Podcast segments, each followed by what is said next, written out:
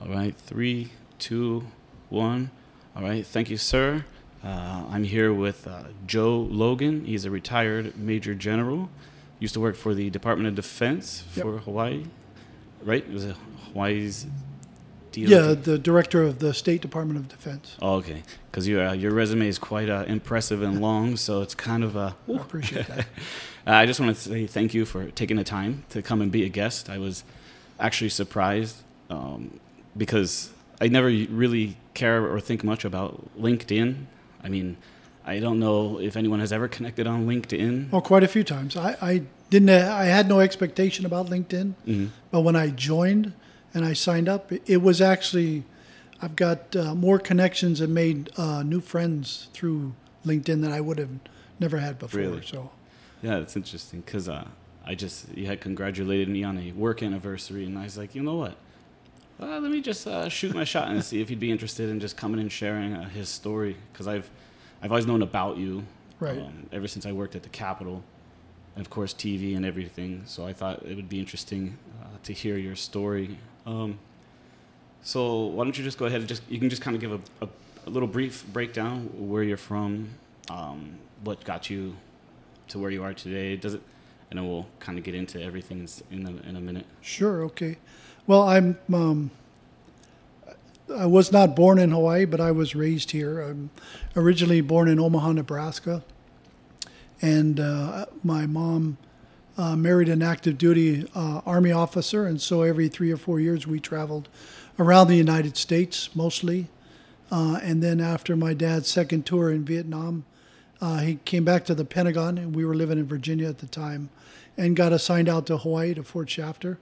Uh, and interesting that uh, my dad's a, uh, an Army officer, you know, Ranger, boots on the ground, combat guy, but he was an information technology specialist. He had he had a master's degree in computer science, um, and that's where he met my mom in Nebraska. And so um, here you have a, it's a dichotomy of experiences.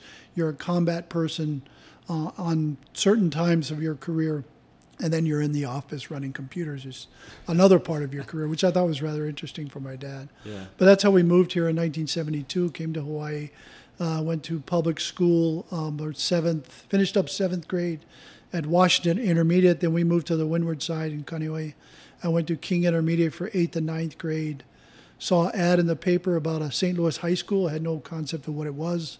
I applied, got uh, took the test, uh, and got accepted. And my parents, back then, it was much more reasonable, uh, I guess. But like anything else, you know, in 1975, what my dad was making and what the school cost was significant. But um, he was able to afford that with mom going to work, and so uh, they paid for my private school uh, at St. Louis for graduated in 1977, and that's pretty much the basics of my start here. Uh, and then I I actually started working when I was 15, uh, making corn tortillas in the back of an old Mexican shut down. The shut, restaurant shut down, but it was a Mexican restaurant. Um, yeah, so uh, never ask your mom to find you a job because Yeah, that's go. dangerous. Um, yeah, and so then I joined the Army in 1979, my first year out, out of UH, uh, studying architecture and engineering. So that summer I went to basic training, came home for a year, um, finished up my second year at University of Hawaii, went back to AIT at Fort Belvoir, Virginia, to be a draftsman for an engineering uh, battalion in the U.S. Army Reserve here in Hawaii. Um, and so that was my start in the military. and then uh, I had different jobs in between, so I had to. I basically found new jobs every time I came home, um, and then uh, from there, I just kind of. That was the start of my military career. Oh, After nice. 41 years of service, is where I am today. So Oh yeah, 41. That's Yeah. a that's impressive, uh, especially compared to my eight. but um, so I guess your first. wha- So what was your your first major job, or I guess permanent gig, was with HPD? yeah, so my first uh, career position, I guess, or Yeah, what, what what I was- started a career in law enforcement, I professionalized. I was a cook in restaurants, worked for a hardware store, but those aren't technically professions. I mean, you can be a professional cook uh, and a chef and those kinds of things, but that wasn't my my dream. Nor was being a policeman really. Um, one day, my brother came home. I was working for an engineering company, and I was drafting for them uh, in Fort Street Mall, and so my brother brought home. My older brother went to police academy, graduated, was also in the Hawaii National Guard at the time, and uh, he brought the application. Said, "You need to try this. Uh, come, come join the police department." And so I, I thought about it for a couple of weeks and said, "All right." I filled out the application. I left it on my dresser. Went to work then that night. Came back uh, late at night uh, from the restaurant that I was working in, and my dog had chewed up my my application, and it was due the next day, and so I had to run down to to uh, the city and county um, human resources office, refill out everything all over again, Oh wow. and then submitted it by four o'clock that afternoon, and and so I got it in in time, took the test, um, and I passed the test. They called me up for the. Uh, you had to do a physical exam. You had to take a uh, um, an interview and do a psychological test. Uh, so I did all of those things, passed everything. Um, and then in June of 1972 or 1982 is when I started. Uh, I got the June 17th uh, was a Thursday evening. Called us all into this meeting. There was 55 of us, I think, in the class, uh, and we all sat in the old police station, which was the old Sears building in uh, on South Beretania Street uh, and Young Street. And uh, from that, we we started our police career, and we went through nine months of recruit school, um, and enjoyable time. It was uh, fun. They paid me twice as much money as I was making for the engineering company to go Oh, to wow. recruit school.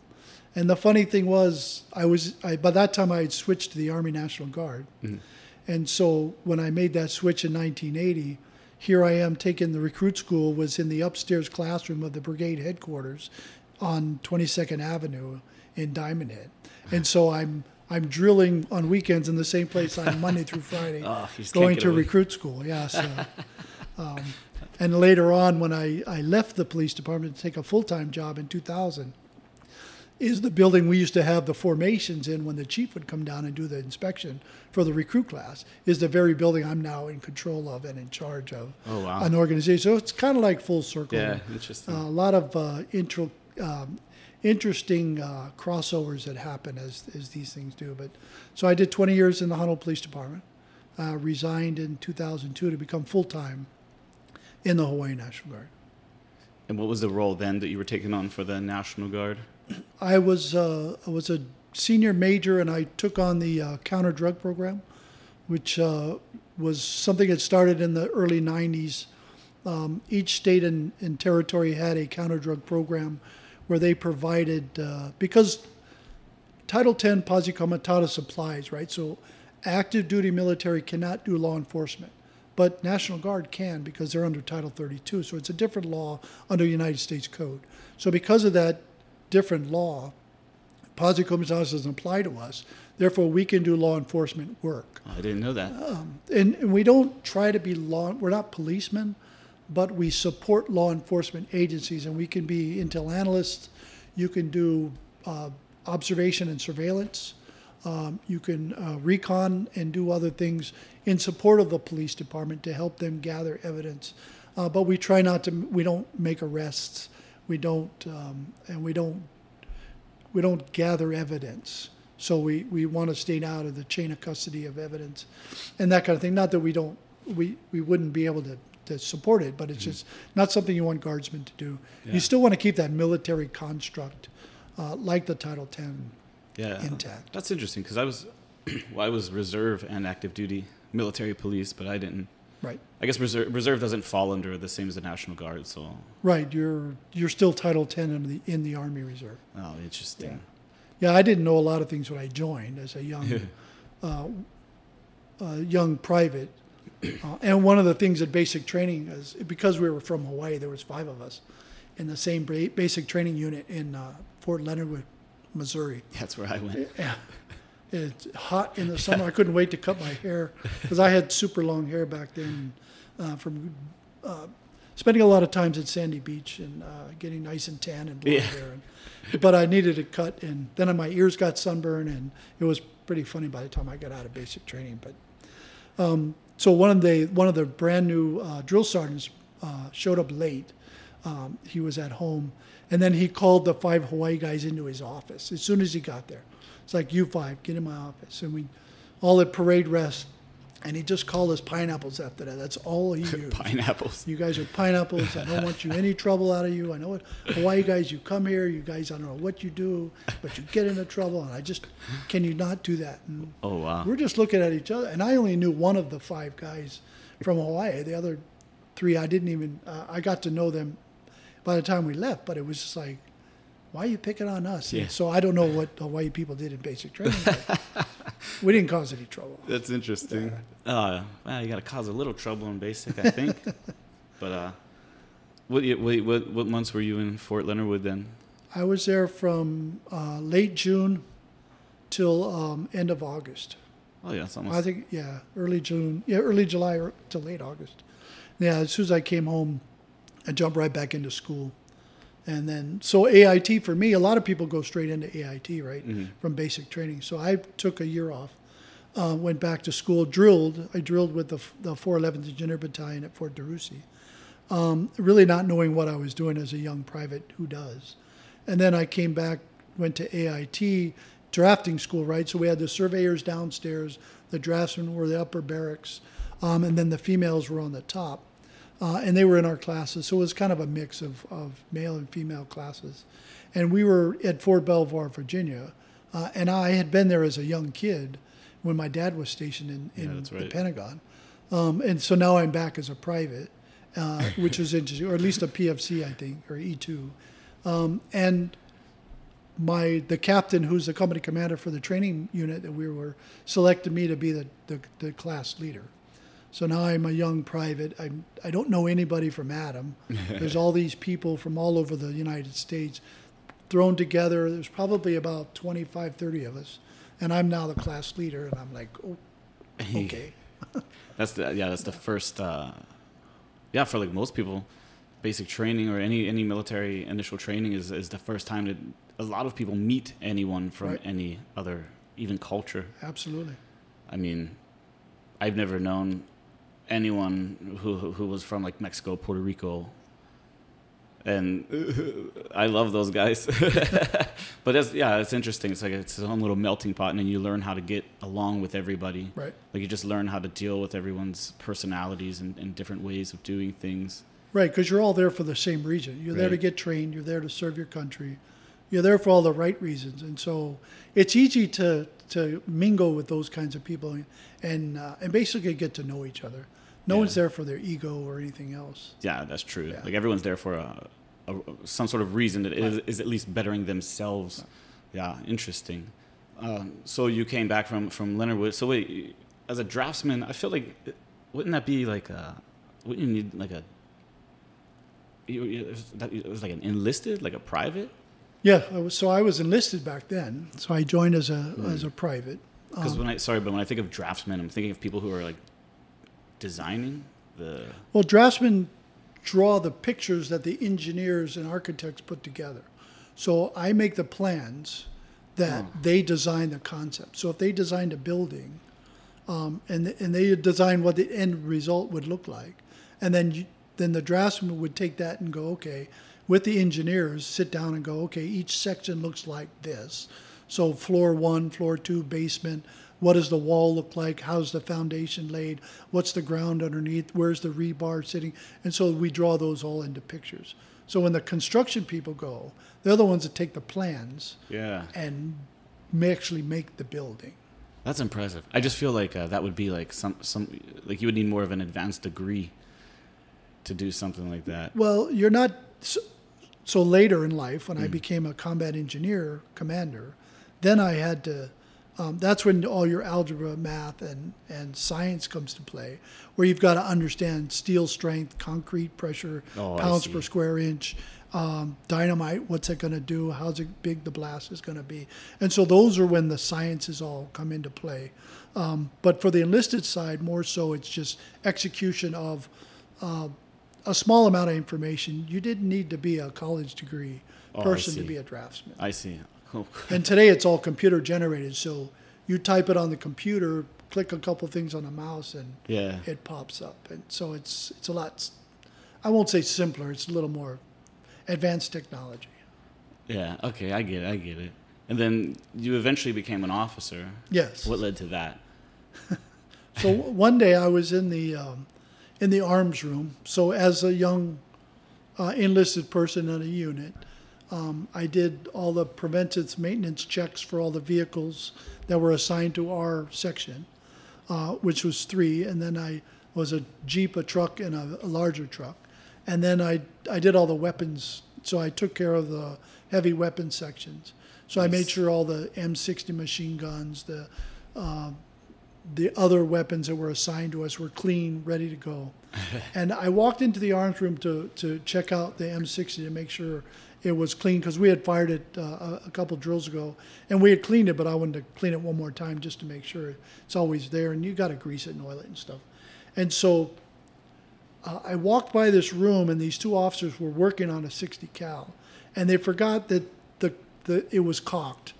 And when you release the back sleeve, um, and take off the butt plate and lift up the stopper, that spring comes flying out. And it just so happened that I was slightly delayed and that it went flying right in front of me into the wall and put a big dent in the concrete wall. And I was like, okay. so, and my dad was a lieutenant colonel in the Army, retired by then. And I, I was like, all right, if they can do that and I'm a class. le- I came back as a class leader, and I'm going to college. I'm just as smart as they are. Yeah. Oh, yeah. So I can be an officer too, and, and that's to oversimplify it, but that's Right. kind of. I, d- I never felt that I was less than they were. Mm-hmm. I always felt that I, I I can do that job too. I'm just as smart as they are, yeah. even though they were officers and I was enlisted. And nothing against enlisted. I mean, we need enlisted people in the organization, and we need officers, and we'd like to get officers. Well, so there's two kinds. There's there's officers that come out of college, either ROTC and or uh, West Point or schools, and sometimes you don't get the full. Uh, I would say feeling or what it's like to be in the military unless you've been on the bottom. Yeah. And so that get, makes you a really good leader. Not that anybody come out of West Point doesn't, because they're in, West Point those four years you're a plebe. You you go through experiences that the rest of us don't. Mm-hmm. But and so you're treated in a manner that makes you understand what it's like to be at the bottom. And so those of us that were enlisted have a great feeling on what it's like to be at the bottom because that's where we start. But I, like any organization, you know, bought into the, you know, if you're going to work at a company like a McDonald's or uh, a, a large insurance company or business downtown, you start in the mailroom or Yeah, in the fry room and you work your way up. And so I wa- always bought into that mantra. And so I thought that same thing in, in the enlisted part. I just jumped a few ranks, and, and but when I was an E4, I went to OCS, became a second lieutenant, and that's what started my officer career. Yeah, and the, and the, those were always the best, or I felt, the best officers were the ones who went like green to gold Yeah. or through the OCS, because they kind of understand the plight of the, uh, the private Right. and, and what that job actually entails. It's kind of like if you have a like a sergeant or a squad leader who's never deployed, which was very rough for a lot of people. When I was getting out, was 2000, uh, 2009 off active duty. We had people who had never deployed that were sergeants, Right. but there were E4s below them that had deployed and things like this. That's that's got to be hard because you don't have that experience. You only have like what the book book says, Right. and uh, you know that's why lieutenants get ragged on, right? Because you get it's just they only know what that book says. They don't understand Yeah. the abstract part of it. Yeah. Uh, And then okay, so you become a second lieutenant, and then where does that take you? So I started as a rifle platoon leader on uh, the island of Kauai, which is uh, Bravo Company, 1st Battalion, 299 Infantry, uh, when it existed here in the state of Hawaii, part of the 29th Brigade of the Hawaii Army National Guard. And so that was the start of my career. And the one thing they taught me as an officer is you learn from your NCO, your first sergeant, your platoon sergeant, rather. That's the person that's going to teach you how to do your job. And so "Don't run in there and try to be Mr. Macho, I know everything, ego kind of guy. You- Salute me. you learn from your NCOs, your squad leaders, and your platoon sergeant are the ones going to teach you. And sure enough, it was it, absolutely true. So I spent, um, I think, s- almost six months on on Kauai as a platoon leader, and then I went off to basic uh, officer basic course infantry at Fort Benning, and so that that took me away for um, three months. Um, and so when I came back from uh, my basic course as an infantry officer, um, then they moved me to Maui, to Charlie Company on Maui. So then I became a platoon leader on Maui, and then I went from platoon leader to uh, rifle platoon leader to mortar platoon, and then I had to go back to Fort Benning for another class for the mortar infantry officer mortar platoon course. And so those are the, all the training things you have to go to, right? And then I learned how to be a, an indirect fire person for 60s, 81s, and four deuce mortars that were in the inventory of the U.S. Army back then. And then what that caused me to do, which I didn't understand at the time, but now I do, is I now ran all the ranges on Oahu every time a unit came from Neighbor Island to shoot indirect fire, because I was an indirect fire trained person, mm-hmm. and so I could open up and close the range, and be the range safety officer for all of them while they did what they needed to do. Is that kind of like would you get like TDY in a sen- because well, I was here on Oahu, so I lived here. but you weren't was your spot like full time or it would just be No, no, no. It was a part time. Yeah, it was a drill weekend. Oh, so one weekend a month. Yeah. So when I started, when I joined the Army Reserve and even switched over to the National Guard, it was one week a month, one weekend a month, two weeks every summer. That's what they told us.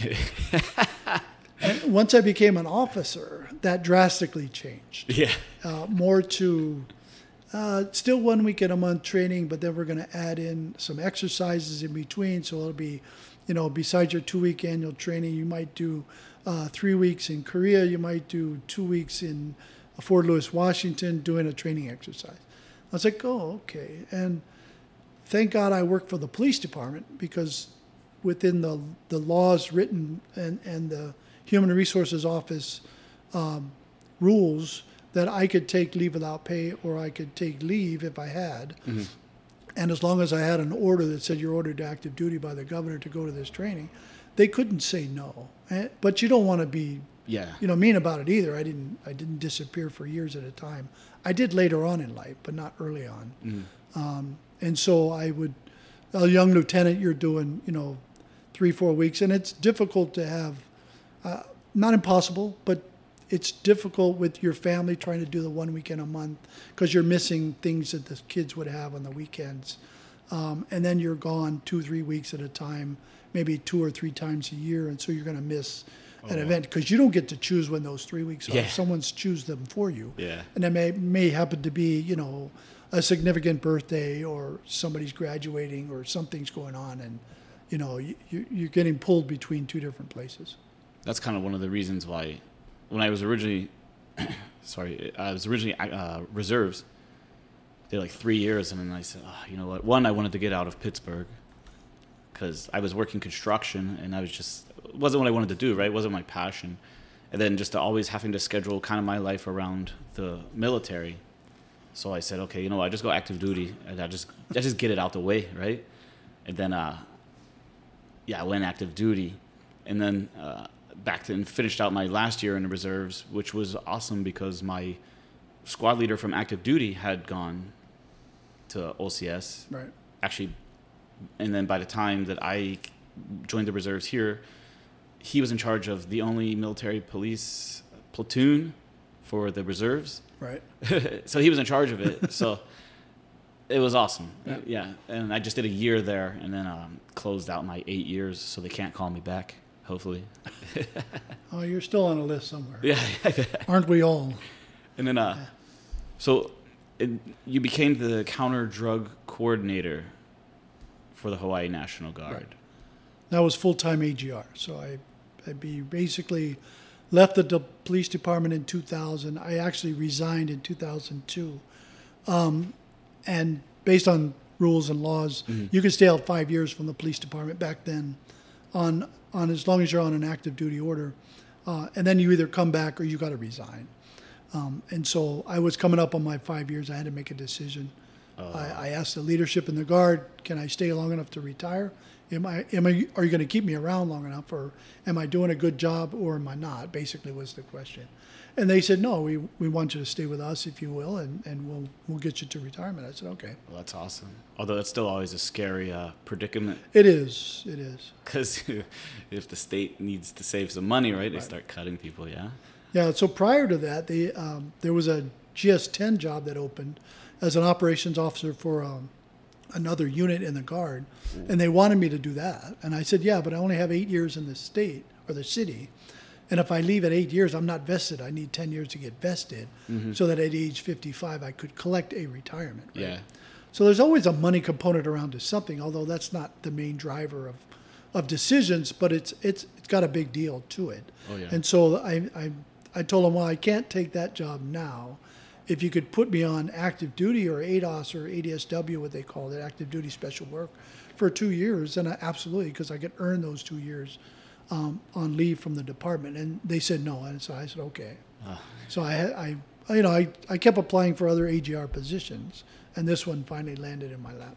That's awesome. I when I was when I found out about AGR, it was a little it was too late, but I was like, man, that's like the the hidden gem of, of the reserves and guard. I was like, I said, what? You can be reserved? Like I can go home every day, but I'm just going to a unit here Yep. and getting paid. Oh, that's like Yeah, you get active duty pay, um, COLA, BAH, uh, BAS, everything that the normal active duty soldier would get.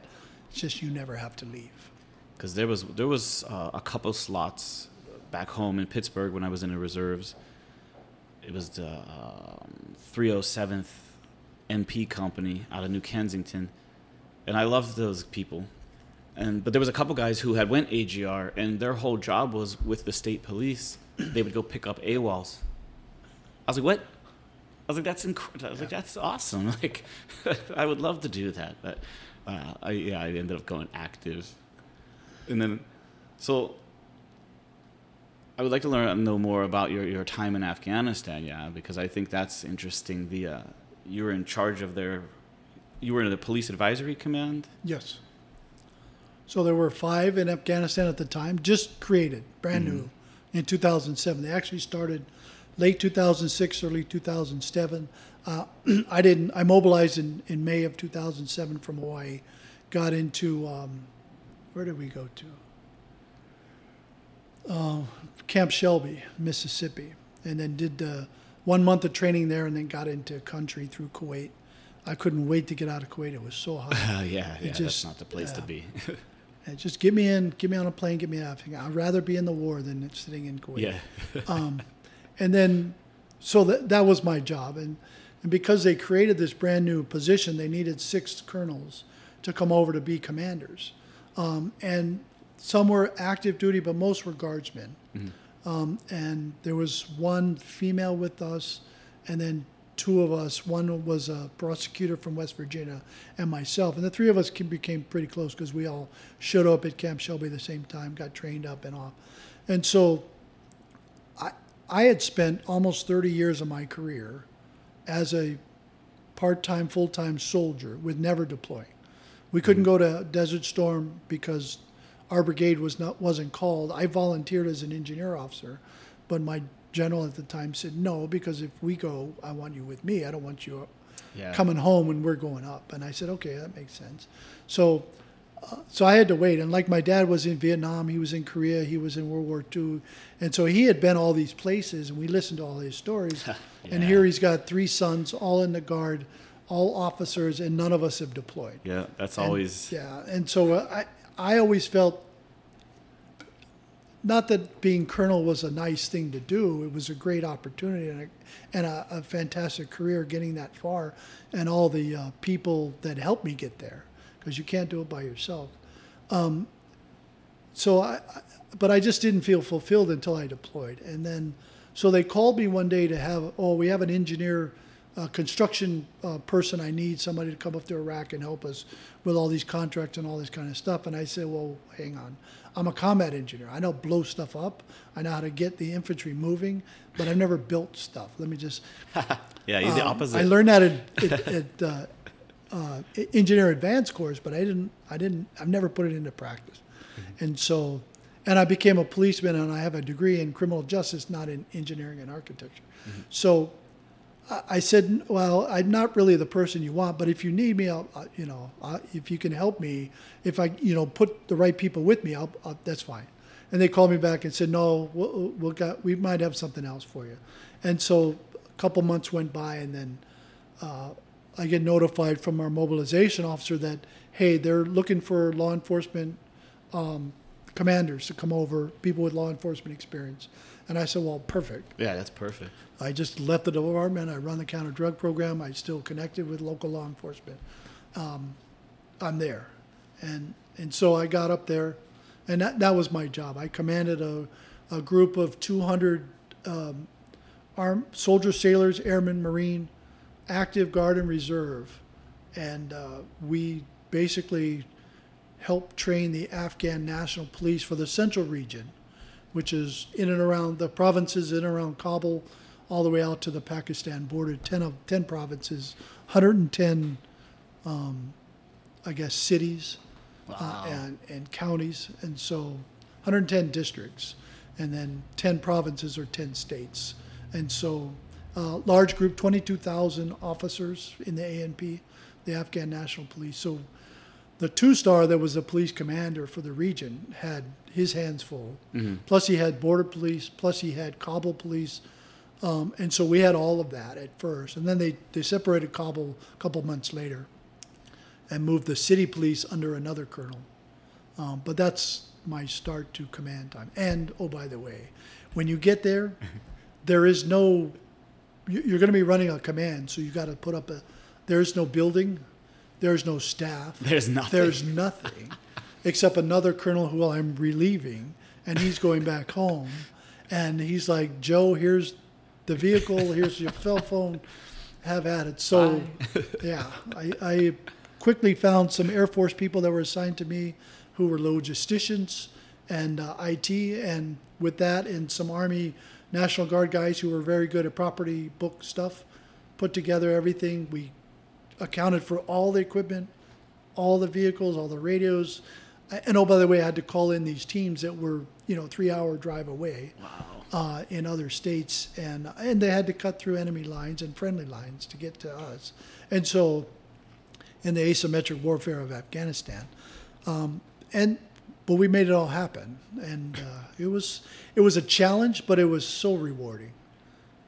And it, I'm looking at your uh, your resume, and it's so they're equivalent of a two star national police chief. Right. So there's five regions, right? There's north, south, east, west, and central. So the north, the northern Afghanistan, out west, Herat, next to Iran. Then you had the one down south, where the Taliban was still running around a lot of places. Then you had, they called it uh, east, which was more toward the Pakistan border, just south of Kabul, and then you had the central region. So there are five, um, either one or two star generals, and their police rank and military is identical. All the same. And so, and many of the, like my, the general I was a mentor for, he was younger than me, been fighting much longer than I've ever been fighting. Um, and so, who's mentoring whom really is the, the question. But be that as may, my team was there to help his his leadership command team understand, you know, logistics and personnel and all that kind of stuff. And they were he was a he was a young uh, a young police chief at the district and level when the Russians were there, you know, 10 years before we had gotten there. And so he had been trained by the Russians in policing and some other forms of, of military. And he would switch back between the army and the police department. So he was in the army as a general, he was in the police as a general. So he kind of flip flop back and forth, but super, super guy. He was uh, very passionate about national the nationalism of Afghanistan. Not so much being a Tajik or a Hazar or a Pashtun, it was more about being an Afghan. Yeah. And, and that's what we were helping the Afghans try to understand because we, we, I mean, I worked with all those different nationalities that made up Afghanistan or tribes, but they were so tribal and it's, um, it almost seems that the U.S. is trying to head back in that direction. It's like we're, we're Americans 1st and then we're everything else after that. Right. So I, I mean, I'm German, Irish, um, Scottish, British, Czechoslovakian, but I'm an American. So that's, you know, I might be all those things, but that's not what who I am. Yeah, and it's it, because if you can get them, if you can get a country like pretty much anywhere in the Middle East and have them just unify around, hey, you are a national of Iraq, Afghanistan, wherever, you know, that gives them something all to just bond and rally around. Right. Not to change their minds about their tribe, but just Right. to to add another dynamic to their tribe and say, yeah, you're Pashtuns, yes, absolutely, you guys stay together, or you're Tajiks or Hazars, but you're also you're Afghans, mm-hmm. and nobody could ever take that away from you. And so, if you believe in your country as Afghanistan, then you'll fight for that vice. Well, m- my family lives in the you know the borderline that somebody created between Pakistan and Afghanistan that wasn't there when you know my grandfather's grandfather was Yeah. in there, and so because the British or whoever drew that line, um, and not to say it didn't belong there or doesn't, but um, that's where the line was drawn, and so now you have families that live on both sides or live in different countries, but they just have to take a step across. Yeah. And there they are. And so, and then how do you close that border off? And how do you tell those families, oh, you can't, you guys can't deal with each other because this is a border you can't cross. Yeah. Well, and, and so those are the dynamics that that politicians need to deal with, that diplomats and all leadership in countries need to understand and deal with. That's actually on the ground. But hey, those things matter, and they matter to these people. And if we if we get everybody on the same sheet of music, then if they buy into all that, then they buy into their country. Um, and whether you're Taliban or not, you could still be Taliban and still be an Afghani. Of course. Right. And Yeah. so, and now you're just, but you have this area, um, and that's yours, and you command and control and do what you want there, but let everyone else live the way they want. I, but everybody's about power, I guess. Yeah, well, that's why I was I liked um, when I was in Iraq was under uh, General Petraeus, and his approach of just being like, hey, we got to be on the ground, we got to be in the communities, we got to be talking to people. That's what we have to do. Like that to me, I was like, how how how come that wasn't a thing before? Like what? You know, I don't make those decisions, but I just I just felt like that like I just feel like commu- even when you go back to like your times at HPD and even kind of like what they're trying to talk about now is like community policing, right? You got to be in the community to, to get everyone rallied to support you and, and to support each other. Um, s- and I, I love watching documentaries about General Petraeus. Right. And we I used to go sit in on, on different briefings because I was personal security for the uh, commanding general of Task Force 134, so detainee operations. Okay. So we would constantly meet with um, diplomats and things in Iraq. Like we got to eat at the presidential palace and Right. things. I used to love that. But um, just the, the approach was always very um, hands-on with people, with General Petraeus, and uh, I always admired that. And Well, the, the Army as a whole, and even the United States military complex, had to switch from being, from fighting a war against, say, Russia in the Fulda Gap of Germany, which was a heavy maneuver forces, large swaths of land, um, you know, bombers over the, and jet fighters. And that wasn't Afghanistan. You couldn't do that. And so you had to take, in Afghanistan and Iraq really were, were COIN operations, right? They're, um, they're small wars uh, that need a whole different framework. And so the, I think the Army wasn't prepared for the shift, and they started working it in the early 2000. And it took several years for uh, all the units, the military units, to catch up. Uh, and so you had to get out of that, you know, that full World War Yeah. construct of massive buildup with, you know, hundreds of thousands of forces and corps and, and divisions and and just and, and then you- you're doing small arms combat, and given terrain that oh by the way you don't own, you might be the battle space commander, but you don't own that ground. Yeah. An Iraqi or Afghani, uh, you know, governor, mayor, they own the ground. They're the ones that are going to be here when we're gone. Yeah. and so, That's- uh, that's how- and how do you influence that, and how do you play into that in the community policing kind of thing? And so, that was the big thing. Is you know, me as just a mentor and a commander of a small unit. My mantra to all my teams were: get with your governors, get with your mayors, get out to the shuras, make sure you're in meetings, make sure they see you. Um, and don't always go there up in up armored stuff. If you can go with your police counterparts in, you know, something less than, you know, um, you know, M4s, flak vests, and helmets, um, and that's the way I travel. I travel in pretty much my soft cap with a nine mil strap to me, without my armored vest, because I travel with a two star general, not because I felt safe, but because I wanted the peop- the public to know, the Afghanis to know, look, I trust the Yeah. people I'm with. That's why I dress down.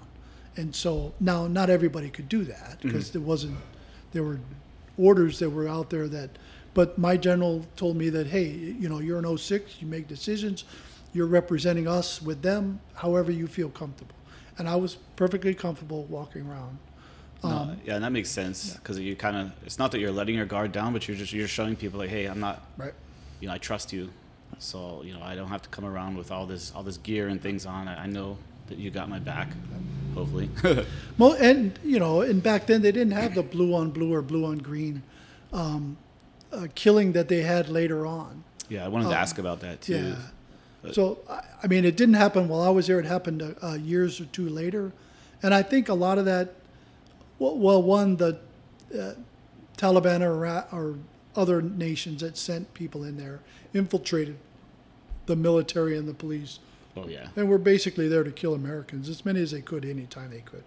But there was also a piece where we, as soldiers, sailors, airmen, Marines, need to treat everybody with dignity and respect.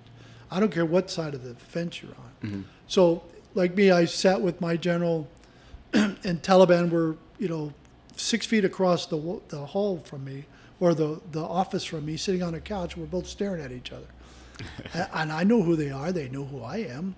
Um, but I was there as a guest of the general, as the police commander, and the Taliban were there as a guest of the police chief um, to have a chat. Um, now I don't know what they were saying, um, but the you know the police chief looked at me and said, you know, these are my guests. I said, yes, I got it. And so we didn't. My team was like, we got to arrest him. We got. I said, no, we're not doing anything, because the chief had asked me. These are his guests. Now, once they leave the wire and they go do something, absolutely, time has you know, it it that friendship or not friendship, but that that respect given to them while they were there uh, only lasted while they were there. Once they left the wire, th- then we could do something. Um, and so, but I but I gave him my promise that we wouldn't do anything while they were there talk, talking. So Yeah, and that's cool. That because and that just that, that would destroy their trust if Exactly. you did something there, Yeah. and then just be screwed. Yeah. Uh, it's interesting. I love the dynamic of, of, of the the wars in Iraq and Afghanistan because, like you were saying, that you can't just go in with all this heavy equipment dropping bombs, right? Because that's somebody else's property. Right. And I think that's something that even I haven't considered in the past. Like we're not necessarily there to annihilate everything.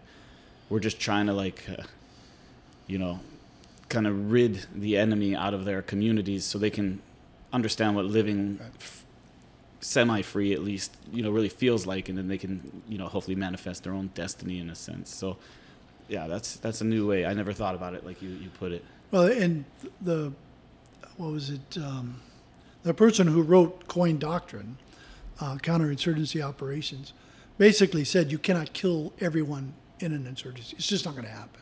Because people will blend into the the surrounding environment and you won't know who they are. And and you you don't want to. It's about winning hearts and minds. It's not about killing everybody. And so there's no reason to annihilate everybody.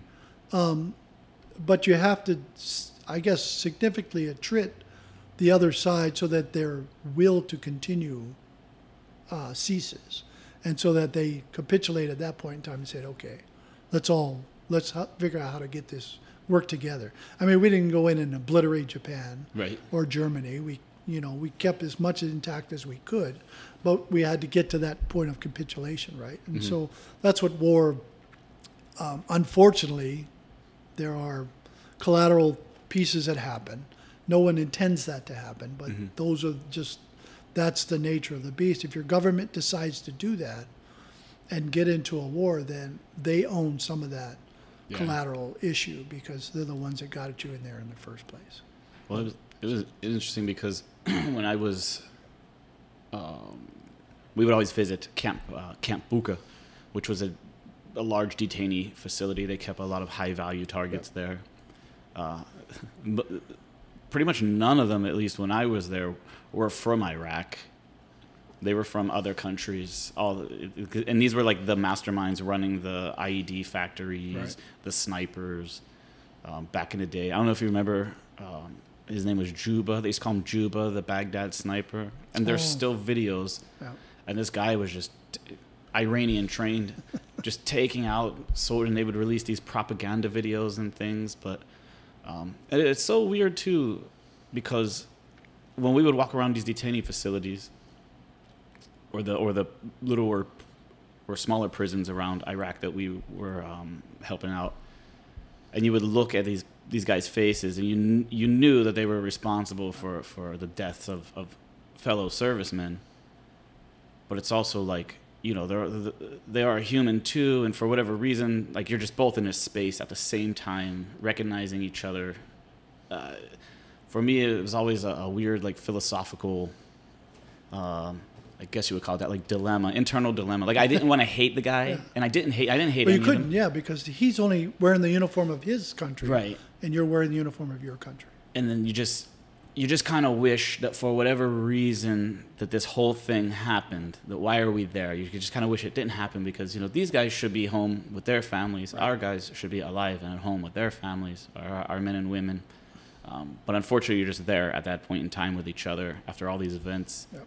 um, it always kind of like it, it cycles through my mind you know just it's i guess the human psyche in general and how we handle things how these governments you know can and and i guess you would call them like warlords or whoever you know they just they play the everyone with the strings and they bring us into these events and it's millions of people suffering for the, these few people but it's all right that's another another another Well, conversation another- war is nothing more than an extension of, of political and, and diplomatic means um, from the leadership of one country to a leadership of another country. yeah And so it's not the private starting a war, it's the, it's the Oh. top that instigates the issue. Yeah. So, and you said there was no like green on green, blue on blue incidents while you were there, yeah? Not that I recall. I, it, there might have been one or two things down south, but I, I really don't believe anybody had called. Eh, we didn't recognize anything as blue and blue. Oh, I see. And, and for me, it was just treat everybody with dignity and respect. There were certain things that happened that we as Americans didn't understand mm-hmm. about Afghans, and I'm sure Iraqis had the same issue about you know these countries and what they may or may not do on certain days of the week. And so we just, hey, that's that's them. That's not, you know, that's not who we are. But we don't, they don't, we don't talk bad about them. They don't talk bad about us. You know, we all have our own cultural issues and concerns and and things that we do and practices, and so just ignore what they're doing and and mm-hmm. carry on with your career or your life and and do things you want to do. And so, but I think some people just took it upon themselves to make fun of or maybe tease or, or and not really understanding. Maybe they started as a joke, maybe not. Mm-hmm. But they misunderstood their cultural practices and, and maybe said some things out loud that people didn't like. Oh, yeah. And then now you've got people that are upset. And when you're you're like that and you don't talk it out because you can't, or if you need an interpreter in between, uh, you know those things happen. And then, uh, but I, I don't see you know you didn't see Americans sh- shooting them. It was always them shooting us. Yeah. Um, and and there were lots of reasons for that. It wasn't just because Americans didn't understand their cultural differences, but there were, like I said, infiltrators that you know the bad people got into their ranks, and we're just waiting for opportunities. Oh, yeah. Yeah. yeah. for sure. And then, so I guess do you have anything that you would consider your um, greatest accomplishment? Probably just In Afghanistan? yeah, Well, ab- absolutely. setting so, all that up. Yeah. So, well, the big thing was, and yeah, if, if I had some pictures to show you, I can show you an empty building, Quonset hut, basically, or a, a hut, and then what we turned that into a TOC or Tactical Operations Center, with TV screens and radios and computers and and I had a two section, a three section, a four section, a 6 and I just everything you would think it you would need in an operation center. We put that all together, and it wasn't me. It was here's my vision. Yeah. This and- is what I'd like. Go out and have fun, and they did, and they they did amazing stuff. Uh, it was just truly, I mean, and they would come back and say, "I found a warehouse. It's got all these radios and got TV screens. Got okay." And, and I might or might not have been able to do what I did, but I, I got everything. I'm like, all right, bring it all in here. Let's all account for it. Put it all on the books. I want every, nothing is off the books. Everything goes on by serial number on these books. I sign for it all, and then I'll turn it over to my my replacement. And everybody did. They did everything. So everything was accounted for. Everything was there. Uh, maybe the acquisition wasn't always uh, by the paperwork, but it all got it all got taken care of before we left.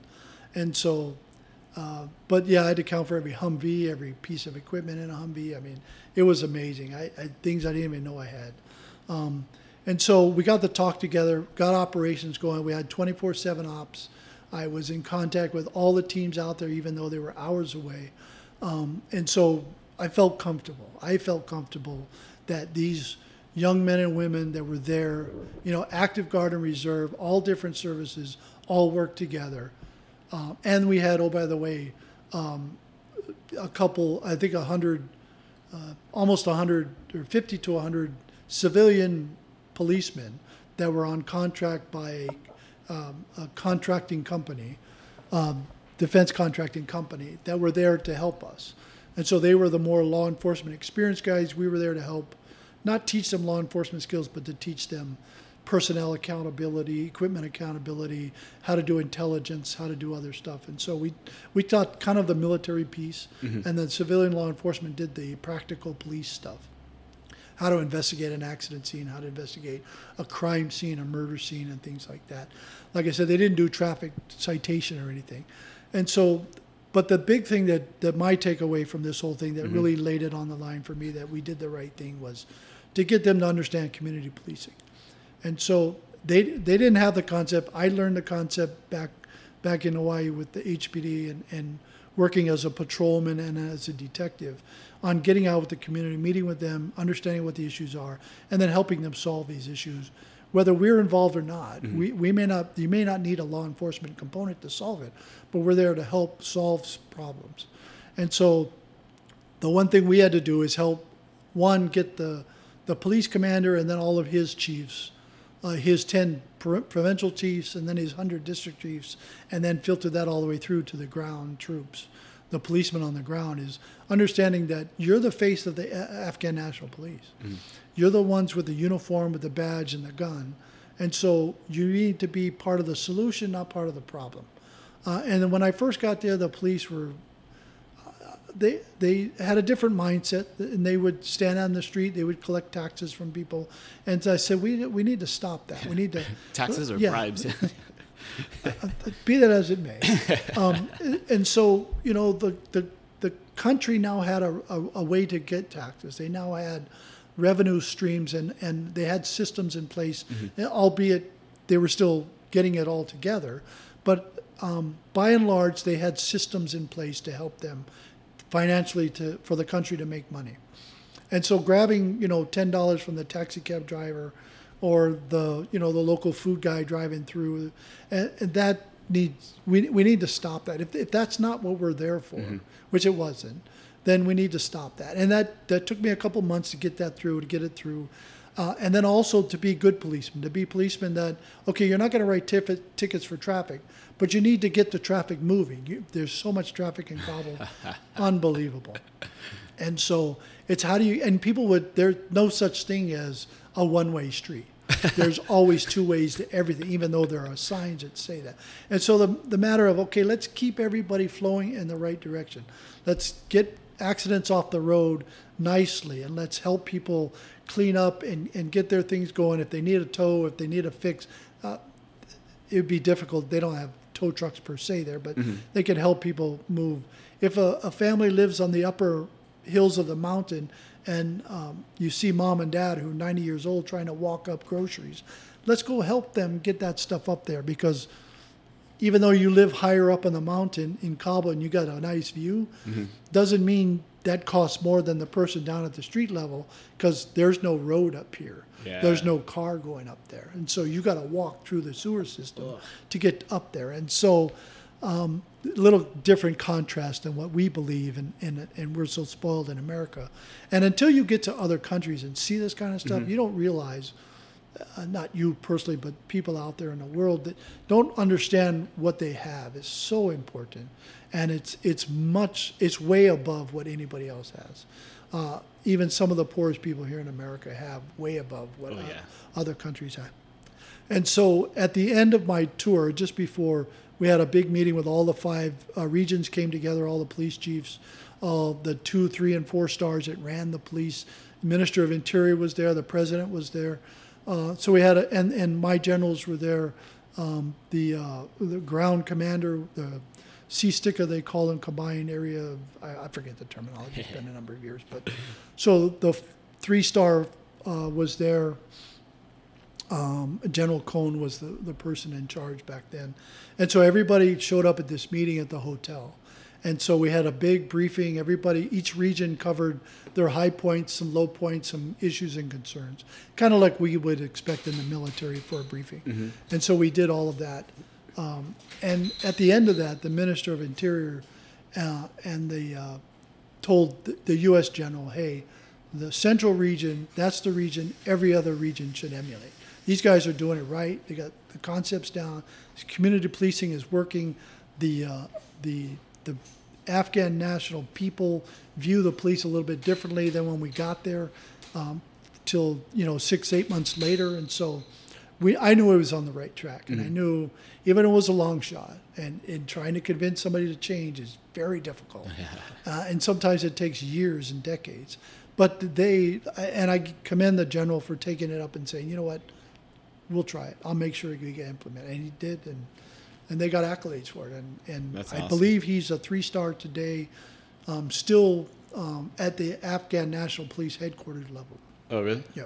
Oh, wow. I, I wonder what he's thinking about with what's going on now with the with the withdrawal. I, I'm not sure he always wanted to come to America. He always wanted to get away and get his kids here. He wanted to get out of Afghanistan. Oh, really? Um, not, I, I think more so to see the rest of the world, not Yeah. because he didn't like Afghanistan, but he always wanted to travel. And so that was one of the things um, he had told me is how do I get to America to come visit? Um, and so that was, you know, I was trying to help facilitate that. There was a program where we could bring, um, say, the general and, and several of his key staff to come with us to America to go see a police department in the mainland. oh, So- that would have been. yeah, and and they had it done, um, Huh. but uh, so we were trying to get that done, but it was a lot harder because in 2007, 2008, every all the big money and stuff were going to Iraq, the war in Iraq and Afghanistan was not getting all the all the the love that it should have got. Uh, it was still getting things, but it wasn't getting as much. Most of the focus or the the you call it military terms, the uh, the main effort was Iraq, and the supporting effort was Afghanistan. And years before that, it was the other way around, right? So, Yeah, and that's interesting too. Like, I wonder what kind of impact it would have had if you brought over like their leadership and kind of showed them the U.S. in a sense, and, and this is yeah. Look- to understand police departments the way we Yeah. see. yeah. I so I guess would they have to like provide security and things? Is that why like it, it would just cost too much to bring them over, or they were just like, nah, we're not we're not spending nothing on it. Uh, it would have been expensive, but it wouldn't have been impossible. I mean, I, I think maybe there was a fear of uh, somebody not wanting to go home or yeah, back to Afghanistan. yeah, that's true too. Um, you don't want to lock them down while they're here, right? Yeah, oh, yeah, that makes sense. it kind of reminds me of like the all the interpreters that we were supposed to bring over but haven't. But it was a, it was a. I know they had done it before, so there was a way to do it. It was just how do you? Yeah, because it's kind of like I, I I think of it in a sense like we we were saying before, like if you go to another country and you see what they what they have compared to what we have, Yeah. you come back and it's like oh, you know our homeless people have like iPhones. Now they should. That's a whole other discussion. But I'm just saying like eh, when you look at the U.S. and how far better off we are, even if you're homeless compared to the other parts of the world, it's And they don't. Uh, yeah, their homeless populations a lot different than ours. yeah. So you leave. So what you did a year, yeah? Just Uh, just shy of a year. I, I it was probably yeah at or about 365 days. so about seems, 10 months boots on the ground in Afghanistan. yeah, it seems like you were like you had to, you were hustling because you It had was- to, you had to set it all up, and then you had to start meeting with everyone and build those relationships. Well, all of that was ongoing while they were setting up the TOC. Oh, I so it was kind of a we still did our day job. Mm-hmm. So we kind of set the TOC up at night in in our off hours, but during the um, probably you know eight to five, we were at the headquarters. We were out and about on the streets with the Afghan National Police, you know, doing operations, doing things with I them. see. And as soon as they, um, as soon as they would bed down for the night and kind of start sending everybody home, I would stay back for a little while because there's, they had a uh, an NDS general who's kind of like their uh, CIA, FBI kind of person, and so I would, you know, I'd have tea with him and, and get to know him a lot better. There was the deputy commander. I would hang out with that guy, and then they had a, a detective or CID person, well, like um, uh, someone in charge of their criminal investigation part, uh, not the patrol per se. And so I would sit down with them, and so I'd have tea at night with them, and and so the two star would go home um, and relax for a while, and then I would just hang out, and I would send all my team back, and I would just have a police truck take me back later, Oh, I which see. drove my people absolutely crazy. yeah, right. Because you you didn't have like personal security No, detail. I, I mean I had one, but I sent him back to go eat dinner. Yeah, I see. I said I'm fine. I'm in the police headquarters. I, I'm surrounded by, you know, 60, 70 cops. I, we're okay. yeah, yeah. And and having been a cop, I was okay, but because I was a policeman, Uh-huh. to me it was okay. And when you get in country and you get, anytime you go to war and you're in that environment, you accept death quite yeah. easily. You've come to the realization that you're going to die. Yeah. and and it more so i mean i might have had it when i was a policeman and i didn't understand it but when i got into country after the first two weeks and i realized okay i may never leave here but you know mm-hmm. what? I'm okay with that. Yeah. i'm fine because i'm here for a purpose. And that purpose wasn't about joe logan. That purpose was about afghan national police. Mm-hmm. And what can i do to help them help themselves help their country? And that's what it's really that's what made me fulfilled by the time i left Yeah, and you're right about that. Like, I think when people first are leaving or getting ready to leave, they're around their family and friends. There's the nervousness. They're scared. You get to Kuwait, you hate Kuwait oh, so Oh, yeah. much. You just want to get out of there. You're not even thinking about anything. I think it took me probably maybe a month, but we were running missions. When I first got there, we were training. The, we were onboarding and, and learning from the PSD team. We were yeah leaving. you know left seat right seat Yeah. And then once we took over, yeah, I think that you just you're just worried about the guys next to you, and really, I never really. I think I think it probably took me about a month, and it was just like, yeah, we'll just we'll go. If if something happens, something happens. But you're just the other thing is I think you're so confident in the training, um, because I think when, especially when you're doing that training right when you're about to leave, you start taking it more serious than if it's just a regular training event Right. throughout the year. You start taking it more serious, and especially when you start doing training in the country.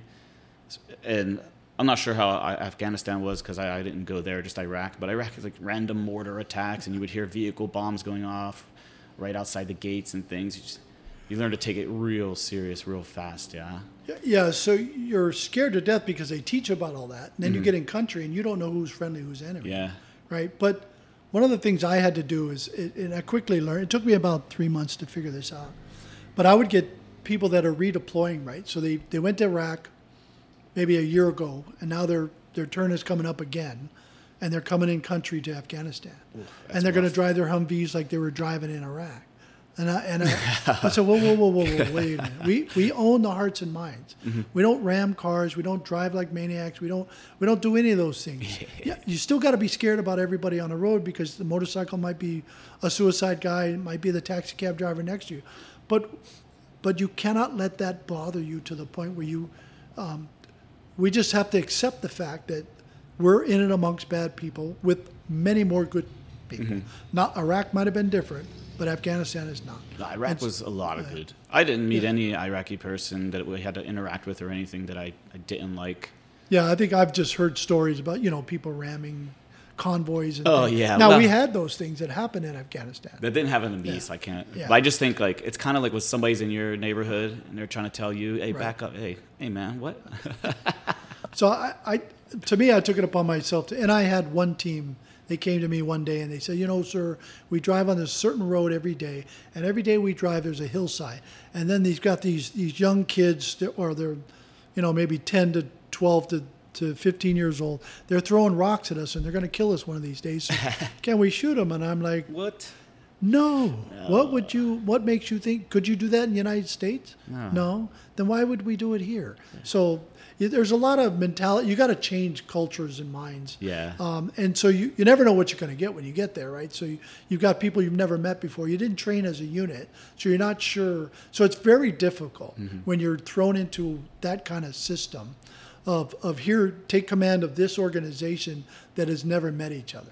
And now you've got to form this huge conglomerate Ooh. team. And oh, by the way, people are hours away. And you got to get everybody to kind of get on the same sheet of music. And you're other people's battle space, and you got to cross people's battle space, and they get upset because they don't know who you are, and you're driving. And, and oh, by the way, the Humvee that I was in came from Afghanistan, so the Blue Force Tracker, or came from Iraq, so it still had the Iraq unit number and didn't have a current unit, so nobody knew it belonged to. and so you're just you're driving around going, well, who is this? Well, I can't tell you who is this on an open radio, but you might want to talk to so and so, and they'll tell you who I am.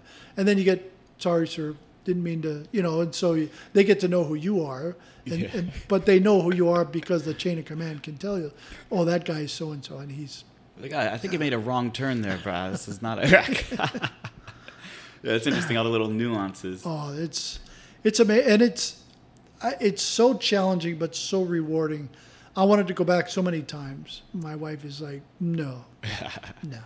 I would have I'm liked changing the locks. to go back in like a different role, um, something more like dealing with the actual community. I guess like Yeah. civil affairs or something.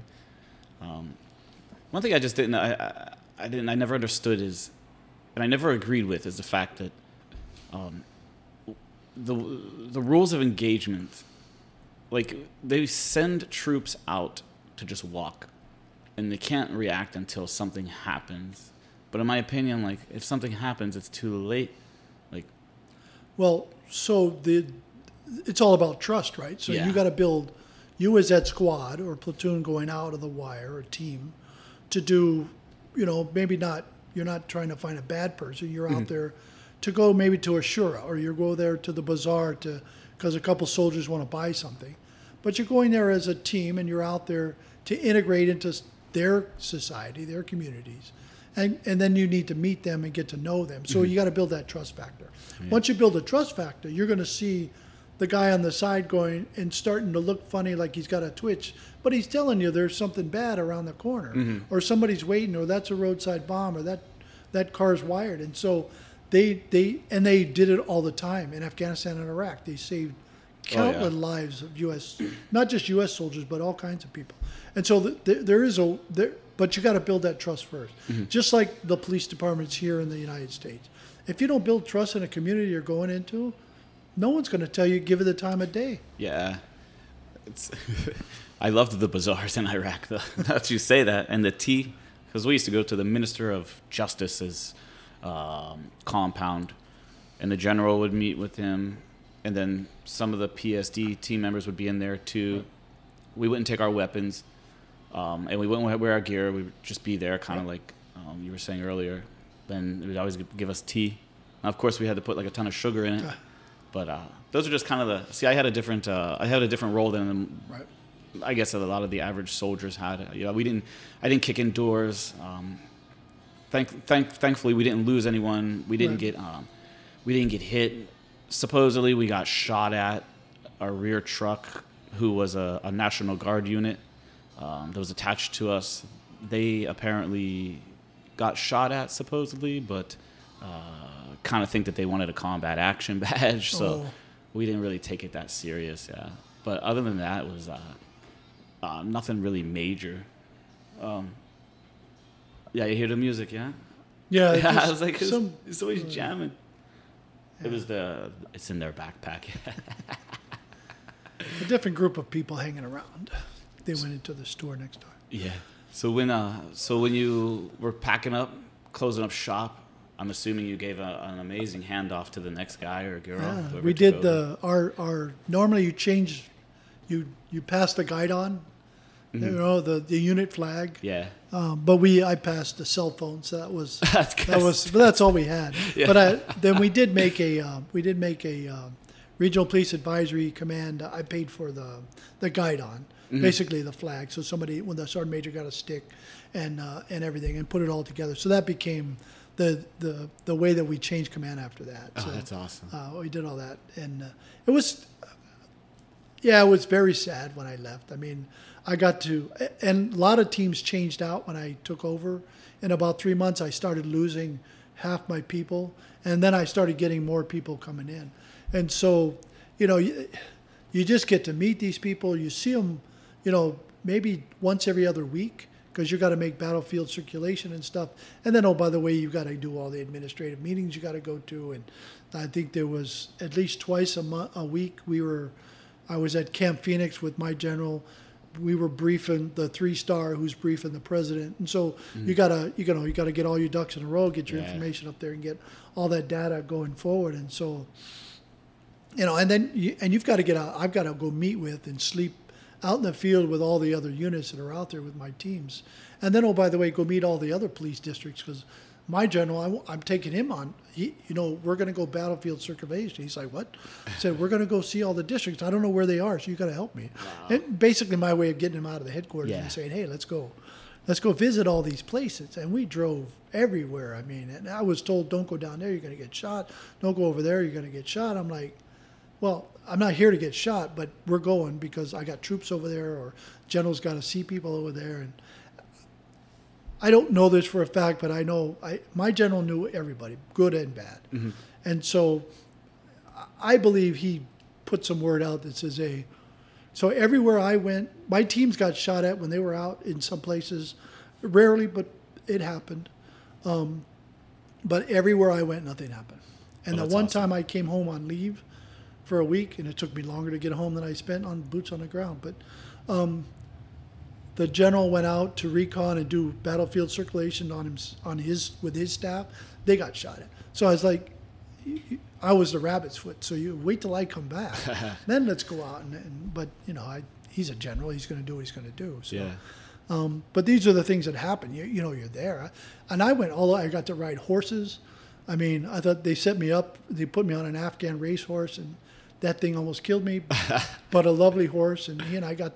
We got. We came to a come to Jesus moment there for a minute, and he finally realized, okay, you're in charge, and so.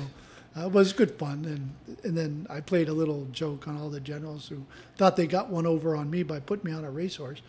Um, and so I hid from them for about 20 minutes, and they were all panicking, trying to where did he go? Who? Somebody kidnapped him, and We're screwed. yeah.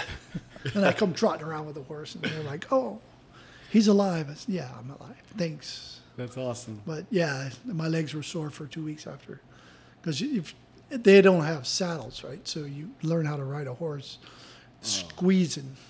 And so it's like all those muscles you never knew you had, you, you now realize you have them. I don't think I ever rode a horse. Yeah, I, I've, I've rode horses with saddles, but not like that. And so, but it was, you know, I, I look back it, even today I can remember all the things I did, even though it was, you know, uh, a number of years ago. Um, but I remember all the, the, you know, good, bad, and indifferent. I remember everything. Yeah. And uh, it's just like police work. I can. Uh, I used to keep um, uh, shoe boxes in my trunk, all my notebooks, these little brown notebooks they have. Oh wow. And I for every time, and, we, and they'd last a couple weeks, and you'd get a new one, and then you know, and you that's all your information. You go write the report from the notebook, and you throw it in there. And I I could you know, decades later, pick one up, open it up to a page, and go, start reading, and go, and then it would come back in my mind, and I would remember everything that happened, like I'm watching a video. Yeah, and it was just amazing. You still have those, or I have them somewhere. I just can't find them. But I have, I have all the green notebooks I've kept since I uh, probably became. I think about the time I made lieutenant colonel, I started saving those, and so all the different jobs I've had since I was a counter drug coordinator, I've kept my notebooks for those. Just someday I figured I'd write maybe some kind of memoir. Not that anybody would read it, but just just to write something down so I'd be able to pass that on to my grandkids and say, hey, here's what granddad did. yeah, that's what I was gonna say. You should you should write something. Yeah. Interesting. It'd be interesting to share those uh, experiences. And then, so when you came back, what was that like? What was the? Because you were.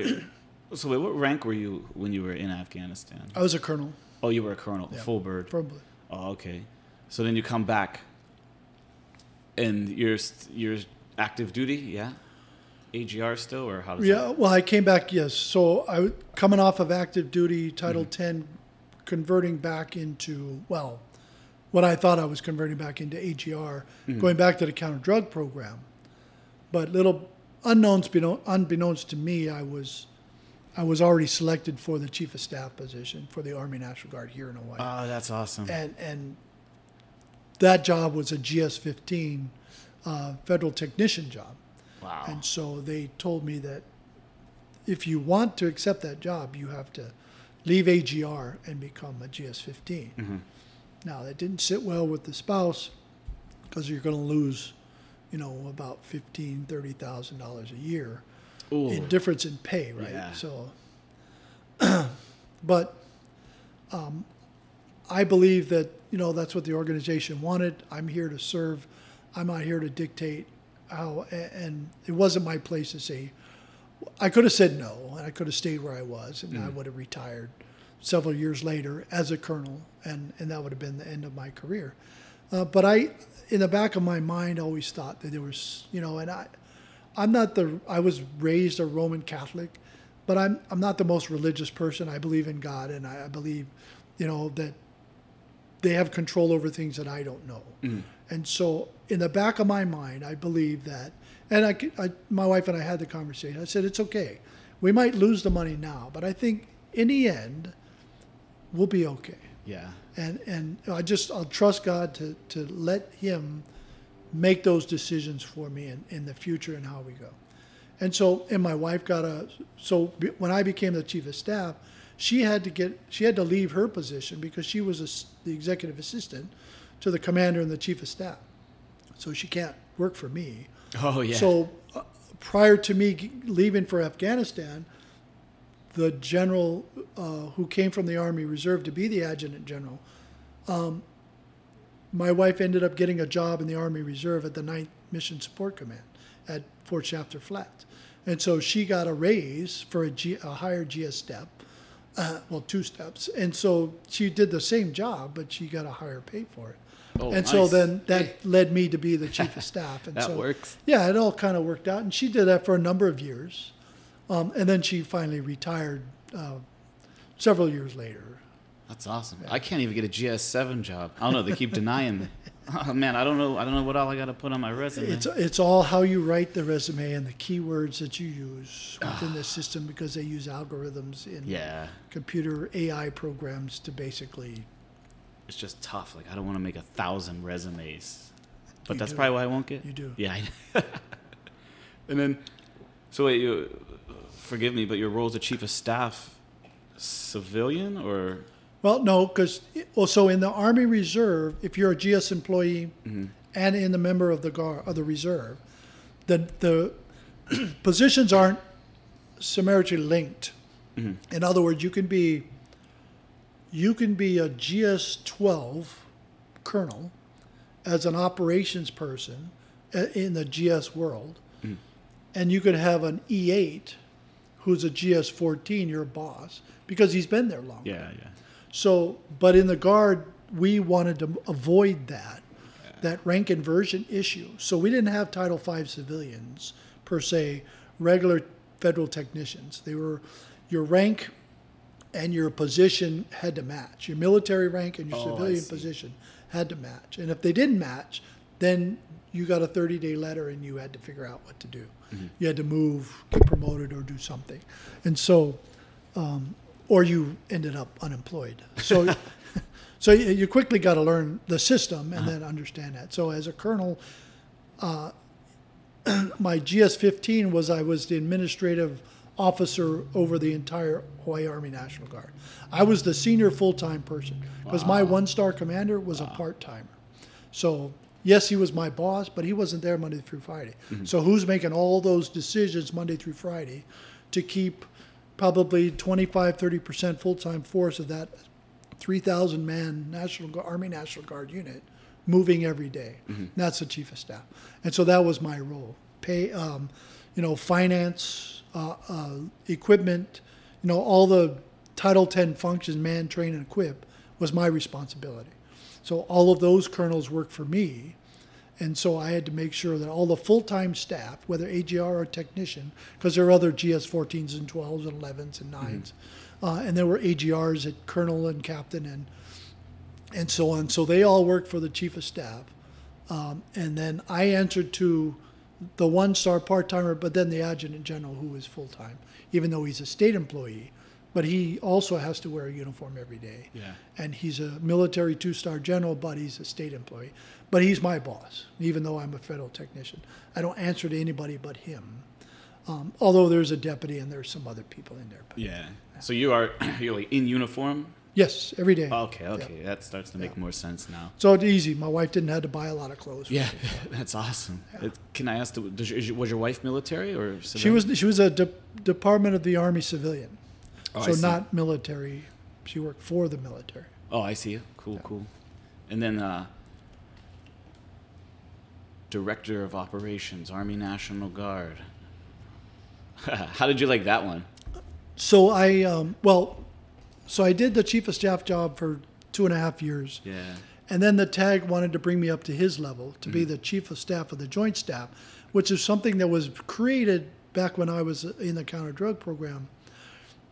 Um, and I had I wrote a thesis on it from my master's uh, at the Army War College as a, a young lieutenant colonel. Um, and then after that, so we started to get this formed in every state and territory, but it wasn't full on established. They, they, the concept that I think National Guard Bureau out of Washington D.C. had was, this is going to be you know the, the Title X equivalent to a joint staff, uh, and we're going to get joint credit for all these jobs we're going to do, and we're going to be joint. Well, to an extent, it works, and that's what we wanted. But then it morphed into domestic operations. So anytime you did anything locally within the state to support of federal, state, and local law enforcement or community-based or what the governor needed for disaster response, any of those things, emergency management type, were domestic operations. And so what we we changed civil support into uh, civil support is what the active duty military would do in support of of civilian agencies, as long as it's not law enforcement. and but the guard would do National Guard domestic operations, and so we could do law enforcement. We could do all a number of things. So, in 2008, nine, we had APEC here. Yeah. Or was it 11? One of those years. And so I was the the chief of staff of the Army National or the I Joint think it was eleven. Yeah.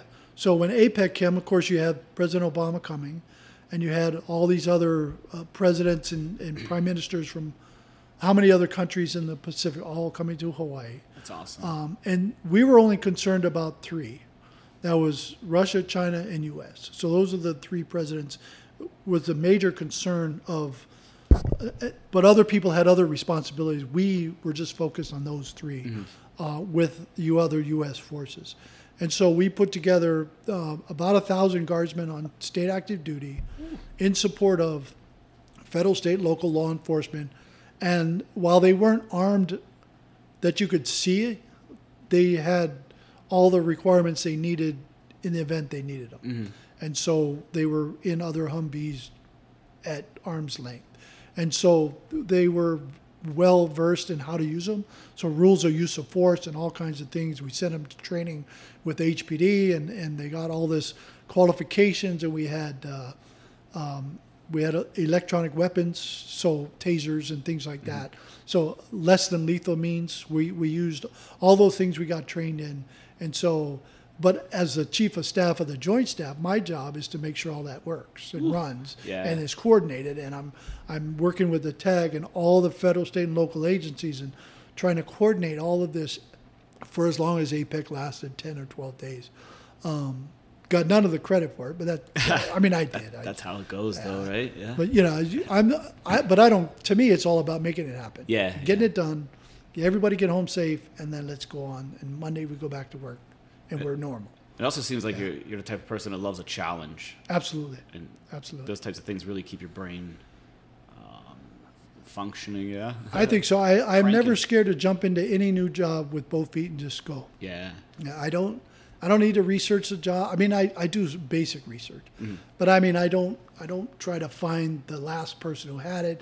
Tell me all the intricate details. I need to know what, do, and write down what policy procedure I got to do for. The, no, just get me in the job, and Mm-hmm. I'll figure it out. Yeah. That's yeah, I, that's always the best way. Just more hands-on. Yeah. Yeah. Yeah. So uh, you were the full bird. When did you get your first star? so And were you proud? Were you like? So Yeah. I, I got selected for a, a I got submitted and and was a granted a certificate of eligibility, a COE that went up through Congress and the president, and and so that lasts two years, three years, I think, and so um, there was another colonel with me. We both got COEs at the same time, and then um, uh, one adjutant general retired, the new gen- general came in and then um, they promoted this other guy because he was part time and I'm full time. So it's very difficult to make general if you're full time because there's no position for you, per se. There is, and there's a there was a way to do it, but n- nobody had done it before, and so it's like Logan, you're not going to be the first one. We're, we have to we have to feel this out. We got to see how other states are doing. Yeah. I said, uh, fine, okay. So then I had to worry about, okay, so if I wanted to make general, now I had to figure out, I had to get a job outside and get a full time gig going on. So I couldn't go back to the police department because I'd been out almost, you know, 15 years now. Wow. Yeah. And so, can I go back into that? Can I join law enforcement somewhere else? Can I do some? So I started putting resumes out. So I started learned how to write resumes for other GS positions outside of the Hawaii National Guard. I could be a GS anywhere else, and then, and then you have to have positions. And there's only um, in the Army Guard there was only three positions to make general, and you were either the the TAG, the deputy adjutant general, or you were the brigade commander. At the time was a one star billet, and then they took that away. So th- and they converted them all to 06s. And so the, then the only way was to be the chief, the director of the joint staff. So you could be Army Guard or Air Guard, but if you held that GS 15 position, you could be a one star. So that was the other way to do it. And so, but it's all about timing and it's all about making everything work. And so, um, timing for me wasn't quite right. Um, I had put in for other things. I did a couple of interviews. Uh, I almost got selected for one position, but I kind of backed out um, for the, I think it was the sustainment unit, the theater sustainment unit. Um, and I was, you know, I, I, I wanted it, but I, I wasn't quite sure that I was ready to leave military service yet. Um, and so, and then the governor, uh, Abercrombie, was not doing well in the polls. I saw this at, at the end of his term. I thought, you know, I, I watched uh, Governor Ige do his opening, um, uh, it's not a podcast, but an opening Facebook Live or something he did at Moanalua Elementary School or Pearl City, one of the Pearl City elementary schools, because he's from the district of Pearl City as a senator. And so I saw that and I said, this guy's going to be our next governor. So then I said, well, let me just hang around. I know I can apply for the position. I got a COE. I had to go in for an extension, so I got that just before the governor uh, lost his his uh, election, primary election in August, and then it was inevitable in November. Right. And whoever the Democratic governor was was going to get elected. Um, although we had some, you know some talented other people uh, in the other party, but it just wasn't going to Mm-hmm. happen. After Governor Lingle was the first time in 40 years there was a Republican governor, it was going to be a while before the next Governor Lingle type person came Yeah. along. And so, you know, and, and so I saw, I, I, in my mind, I realized he's going to be our next governor. Let me give this one last shot. If I uh, put in for the, the TAG position, I think I'm qualified. I've worked for the last two adjutants generals. I've been a colonel for uh, at least seven years now, working for them, working Wow, with them, years. representing them all over the place. Yeah. And so I, I think I have, but I didn't know all about the job, but I militarily I understood. And so I did. I applied. I was one of ten applicants that applied for the deputy and or the adjutant general position. They're both state entity positions. Uh, went in for the interview. Uh, was kind of different uh, in my perspective because the governor was there Oh, for the wow. interview, and I didn't expect him to be there the first day. I, I figured you get through the initial um, his inner circle, and if you can get through that, then you get to go meet the boss. If he likes you, he hires you. You know, he's going to meet several other people, whatever chemistry works, right? So they interviewed all of us. Uh, like I said, the governor was there. Um, three weeks go by. I figured, no, this is done. Yeah. Uh, I would have known by now. Sure enough, on a Wednesday, like the 27th of December, he calls and, and asked me, Would you like to be the TAG? And I said, Absolutely. And so I accepted. And then he says, You start on the 1st. And I said, Well, I think this might have been the 28th or 29th. Yeah, the 29th on a Wednesday. And Friday was the 1st. It was a holiday. and then Saturday and Sunday. And I'm like, I'm going to go from a GS 15 to a state employee. And I have to do it by the 1st. So I had that means I had Thursday. I needed to be at the headquarters to to let everybody know, or at least the state off. But I couldn't tell anybody until the governor gave the announcement on the news at the three o'clock news on On Thursday? uh, on Thursday, the uh, the New Year's Eve day, and so it was um, it, it was it, it was a challenge, and like I, I love challenges, and Yeah, so. yeah. But sure enough, I went down the next morning and I went to the the state office uh, that works there for the Department of Defense, and I said, um, "I need I need your help, and, and here's what I need to do." And, and she looked at me and laughed. She goes, "You know, you're like the tenth person to come in here and say they're the TAG. You need to do this." And so, you know what? We'll wait till the governor gets the announcement at at at three o'clock, and and then you know you can. I said, "No, you, you got to understand because tomorrow is a holiday." And I've got to go from GS 415 to a state employee tomorrow. Wow. And so I need to be on the list. And I need to do all the paperwork. And she just laughed again. And I, and I, and it's just timing. So my Yeah. phone goes off. And back then we had Blackberries. And so the governor had had the signed letter that says you've been appointed as the adjutant general. And I got that. And I said, how does this help?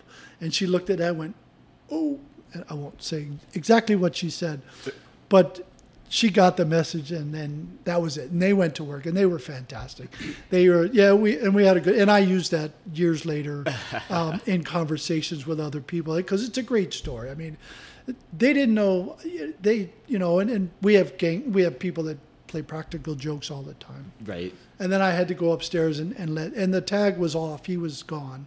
So I couldn't tell him. And I assume he already knew because they would have told him you're not being reinstated. But then the deputy was a friend of mine, a guy that I worked with and, and a great officer. Uh, and I had to go tell him that, oh, by the way, me and, and so-and-so are now going to be the deputy, the adjutant general and deputy. And, and he had his room cleared. He was all ready for whatever happened, happened. Yeah, yeah. Um, but he was one of the 10 that applied to be the adjutant general. And and so I, I felt awkward to tell him because I didn't know it was me telling him, but I figured I should at least give him the courtesy. I, I as an off, as an officer to officer, you got to have that courtesy, even though I wasn't supposed to. But I, and I told him, and he was really he understood, he got it. Especially when, if there's a time crunch like that. Mm-hmm. That's pretty funny. yeah. I don't know much about like the paperwork and things that it takes to transition one to the other, but It- It's it's just um, you know your pay, your um, emergency card, your your kids, your dependents, your Yeah. you know your W two forms, your W four forms. You know how do you fill out all the forms that you need to to really to become a state employee? It, it it's it's money. I mean it's not. It's it's monotonous stuff, but it's so necessary. Um, and and the people that work in the state office can do it quickly Yeah. because they know what all that means. And they, if you asked me to fill it out, I'd be like, yeah. Uh, I I, yeah. I'd be there for a week still trying to figure it out. But they- they're amazing people. They did they did it all in a couple hours and they were done. Oh, that's awesome. Yeah. And then so what? So then Friday is the holiday. Right. So that oh, so that was. Wednesday.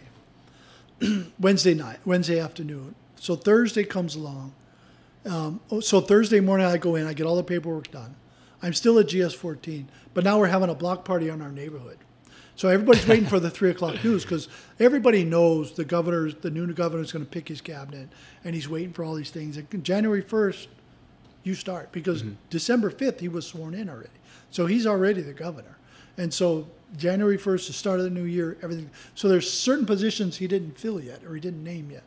And so the adjutant general is one of those. And so a lot of people knew I was in the guard. They had an idea who I was, but they didn't know really what was going on. And then so I had I had my work phone and my personal phone with me.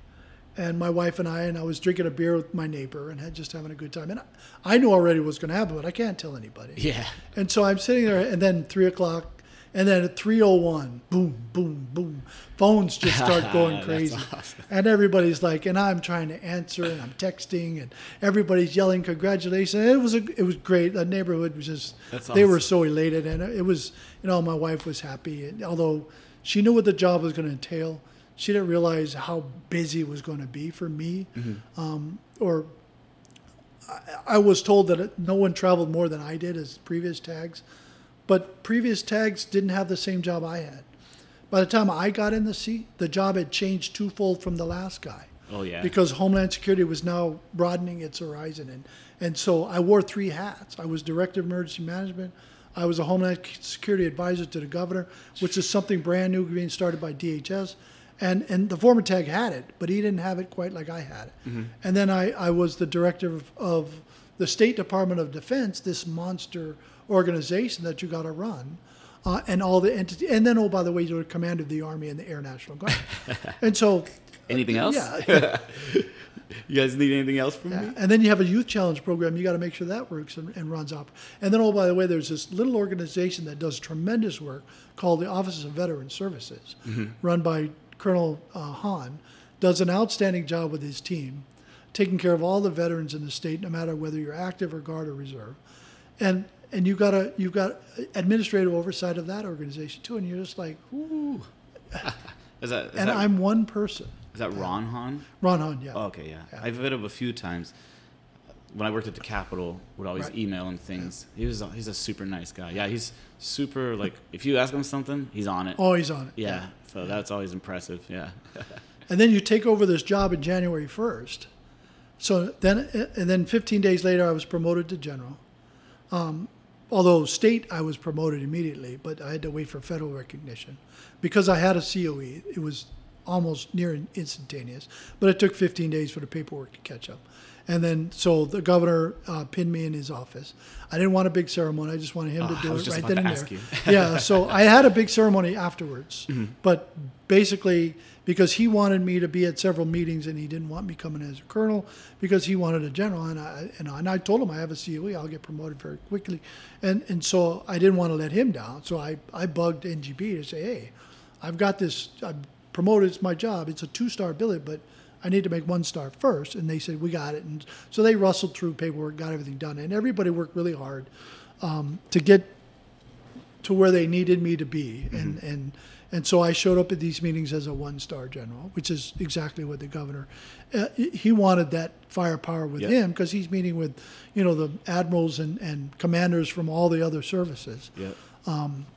And then, oh, by the way, what they didn't tell you and what you learn rather quickly is, oh, January is when you submit your budget. Well, actually, you had to submit it before that.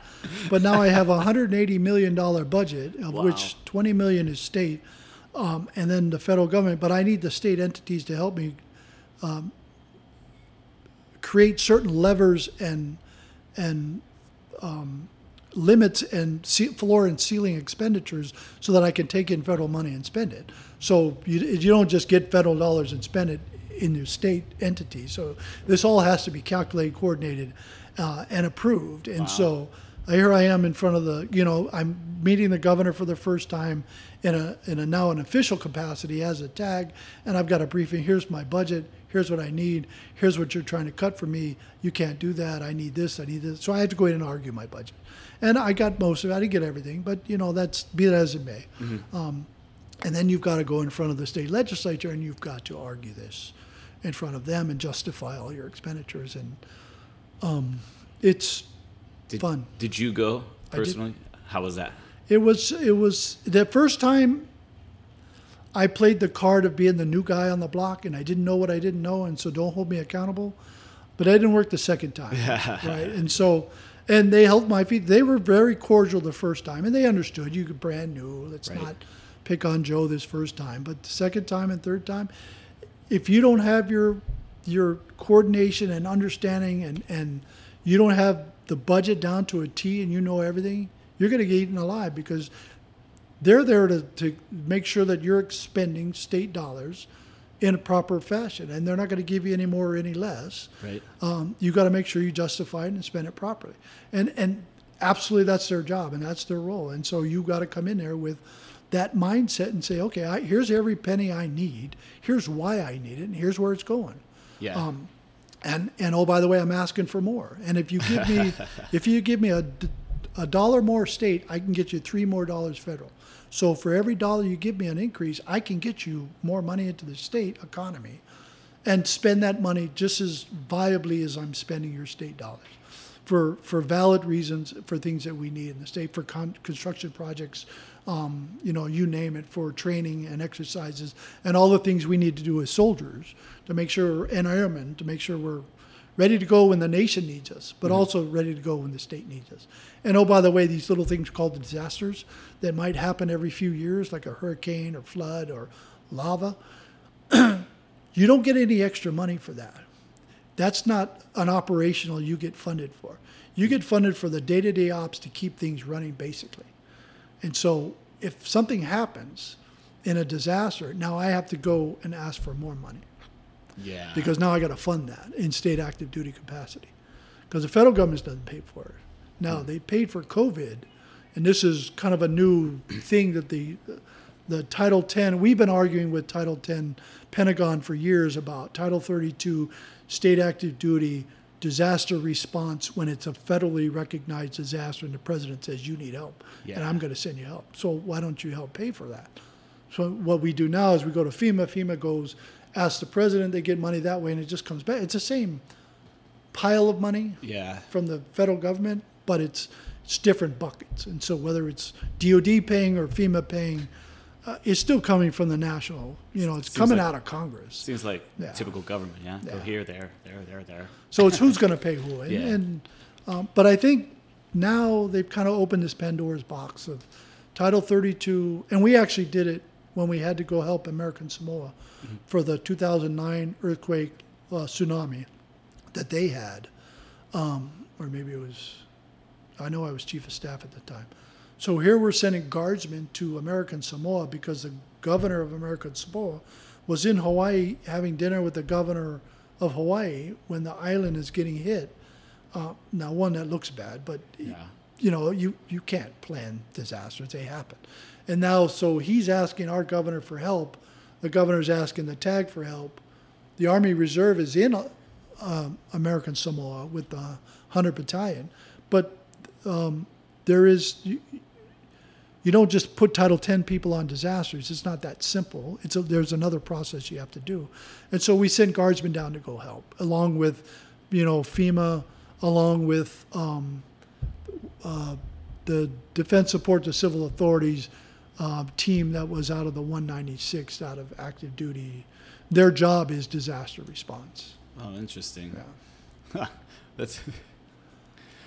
I, I couldn't imagine like did that did the disaster happen while that governor from American Samoa was here, or was Yes. it like it happened and then he came here? No, he was he was here at the time. Oh, that's, So I mean, it was just an earthquake. It was a fluke. It was an earthquake and a tsunami. ah, that's That- such a shame. there's no way to plan for you. You don't know these things are going to happen. Like the Japanese earthquake in 2009, was it that came across and hit Hawaii? We learned all about earthquake. I mean tsunamis after that. Mm. What I didn't know about tsunamis.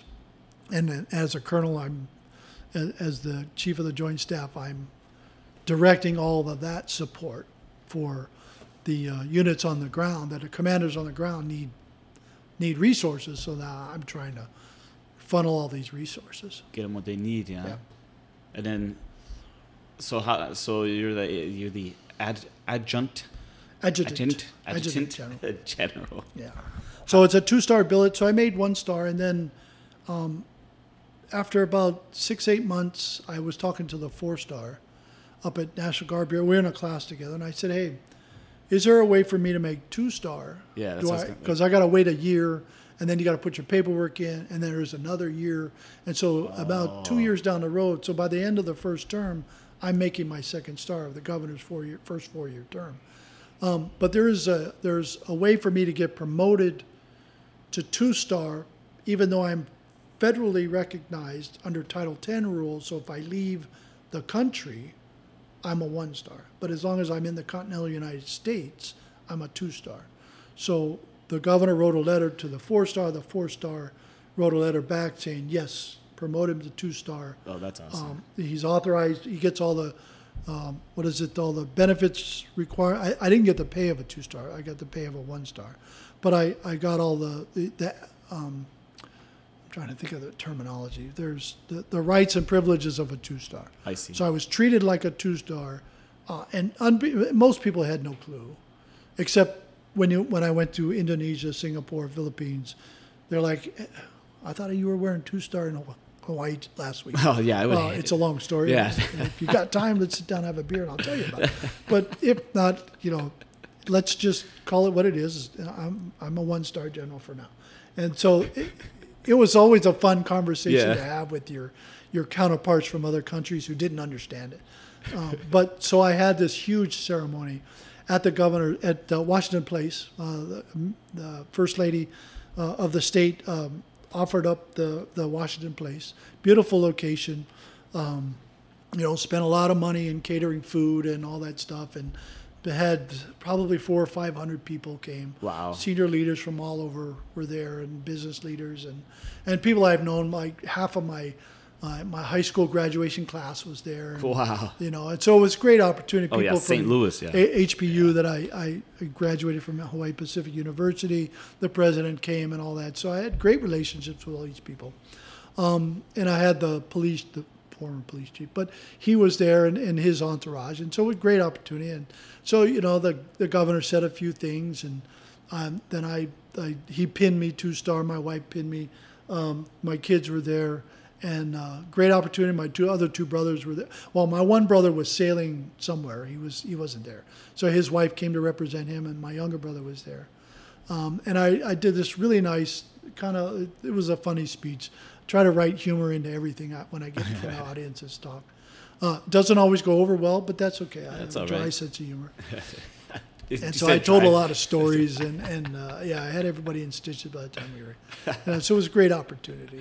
And, That's uh, awesome. But uh, that's how I made two stars. So the governor was happy that I was, and I, and, and then I finally, uh, there were some hiccups along the way, like anything. When you become a general, the uh, the uh, inspector general person comes to talk to you, and it, not personally. I mean, he talked to all of us, and he he. Uh, so we have these TAG meetings. So we'd all fly up to DC, go meet um, with the four star, and and we'd have a maybe two or three day conference, and then part of that hour of those one of those days, the inspector general, the three star comes in, and he says, okay, here's what's going to happen. You're a general.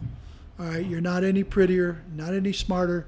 You- You're not anything more than you were three weeks ago when you were a colonel. All right, Yeah. so just get that out of your head now, and don't do anything stupid. Just be who you are. Follow the ethics and all the things, and they have to say these things, right? Because there's always somebody. It's always one. Yeah, there's always one. I guess, uh, like we discussed before, if you want to touch on the missile alert crisis, or So but you don't have to. I mean, December, no, January 13th, 2018, at 8.01 in the morning, there was a was an alert that went out over the the IPAWS system. Uh, I forget exactly what it stands for, but it's it's a warning system that the FCC and the FEMA put together to allow states and, and municipality emergency management organizations use cell phones technology to get information in widespread areas. And so you can geolocate that information. So if like there's a tsunami just in Waikiki, you could put it out so that, that just the phones in Waikiki would be hit with, hey, get to high ground. There's a tsunami coming. Oh, that's awesome. So there's there's ways to not manipulate, but to coordinate so that you're not Is that- surprising everybody.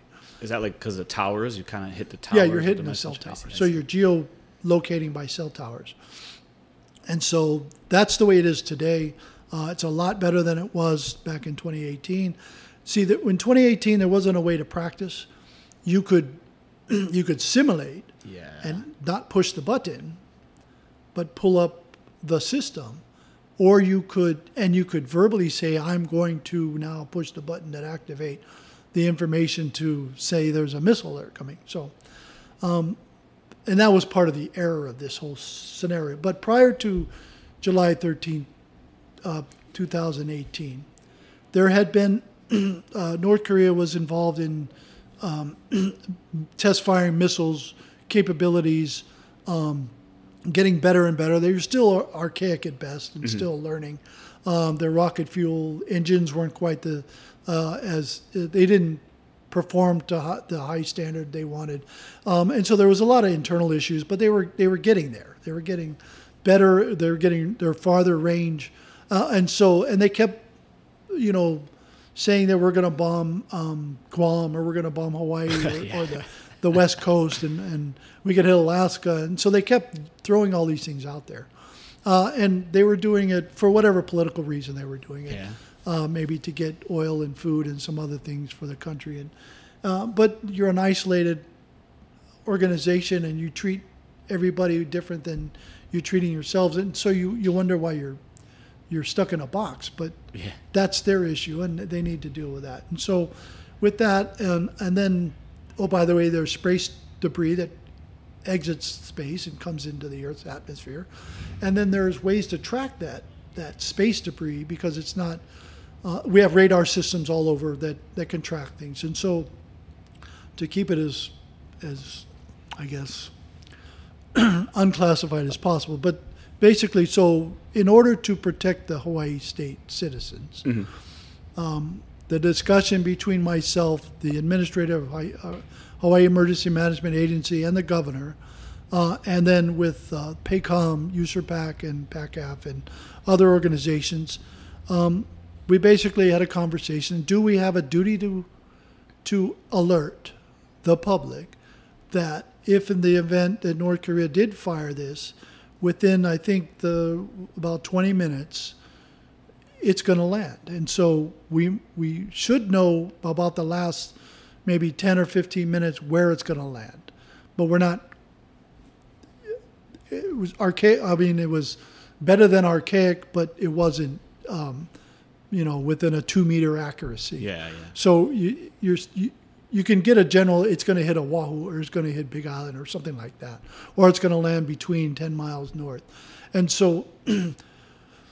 um, because of the short span of time, do we have a duty to warn the American or the this, the residents and visitors in Hawaii? And we all came to the agreement that yes, we do.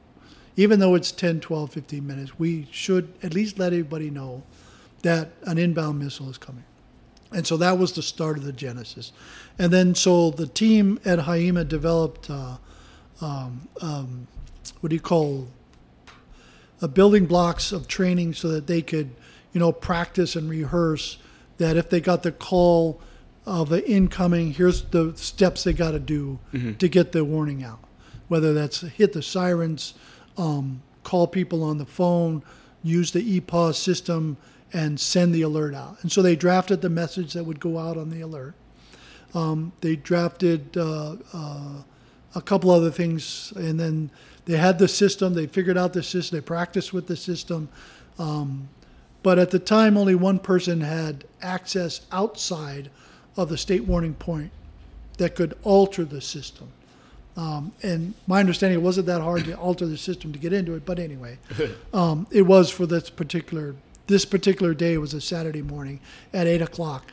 everyone's out doing everything else but thinking there's an inbound missile. I was sleeping. Yeah, I was uh, I was at a family support meeting with all the other leadership of the guard, and and our spouses, and we're all sitting in a room uh, at a table, and we just started the meeting.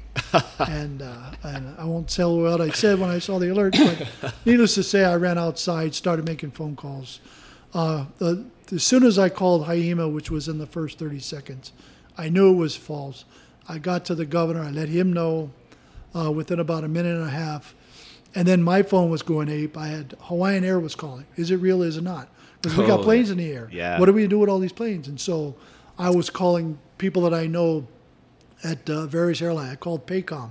I was trying to let everybody know that hey, this is not. And then my deputy was getting trying to get a hold of the public affairs people so they could call the news media.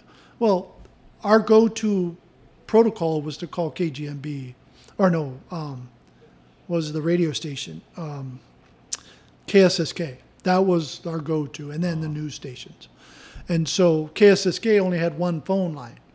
Well, who, they're on the phone line talking about the alert to somebody on the phone, so the phone's busy, so we can't get through. Wow. So we're trying to backdoor, trying to get in through back doors. Everybody's phones is going ape. Um, it's just uh, we didn't have FirstNet back then. FirstNet would have thrown everybody off their phones except the emergency management, and so there wouldn't have been sense. a problem as long as you have FirstNet accessibility. Um, and so we didn't have that yet. We have it today, but we didn't have it then.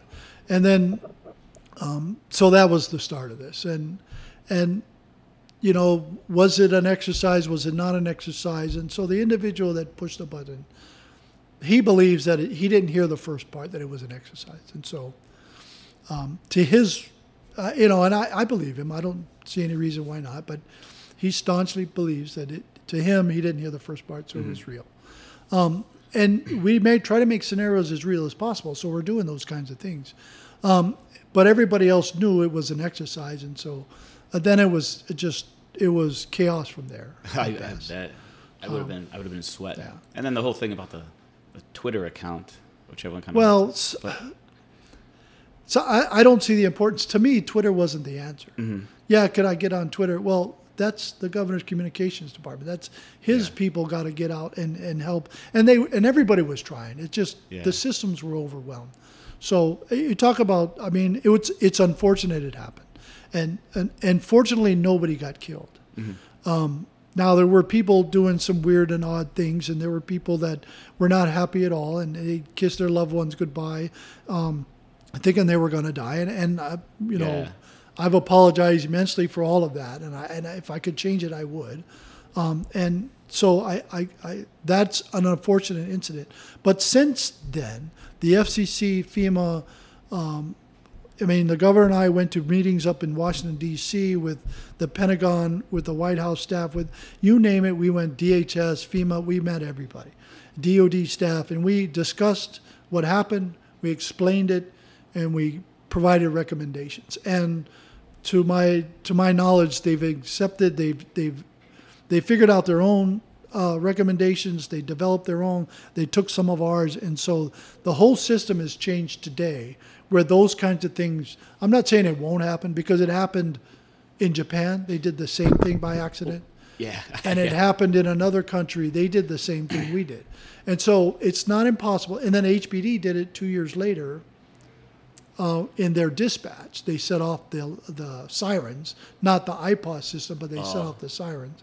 Everybody thought there was something happening, um, and I was on the phone with the chief or deputy chief almost immediately because I'm sitting at home on a couch hearing the sirens going, uh, "Buddy, what's going on?" And he's like, "Oh, Oops. somebody hit the button." I said, "Get on the TV." That's what that's what I did wrong. I should have gone straight to the TV station, but um, you know, you, got to get the word out. Well, I think that's one thing that a lot of people don't realize either is that the news media and even the radio stations, everyone was they were on a line with people talking about.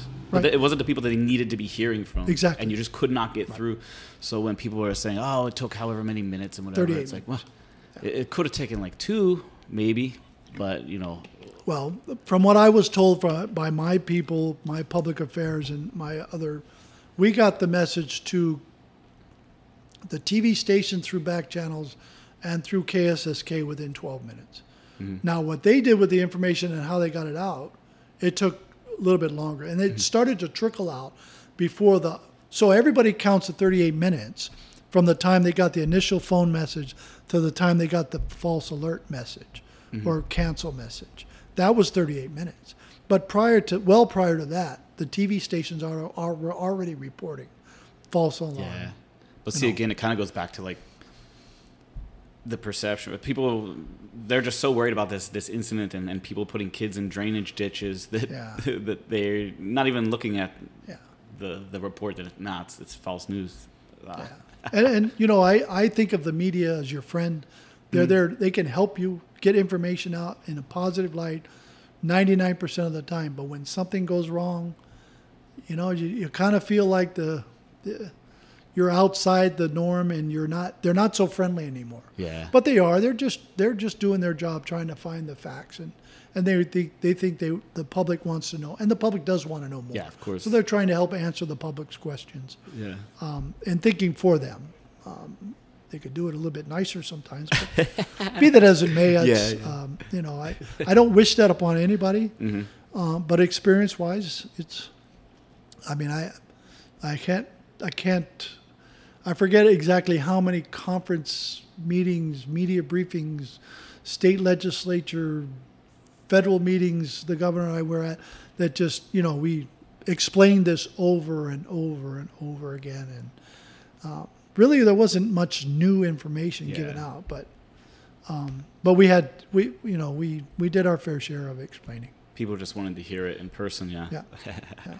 And I, I th- thank the news for, for being up there to to at least get the information out, so the public knew that we were doing something about it. We weren't Right. just going, "Oh, my bad, big mistake. See you later. Go, everybody, go back to work."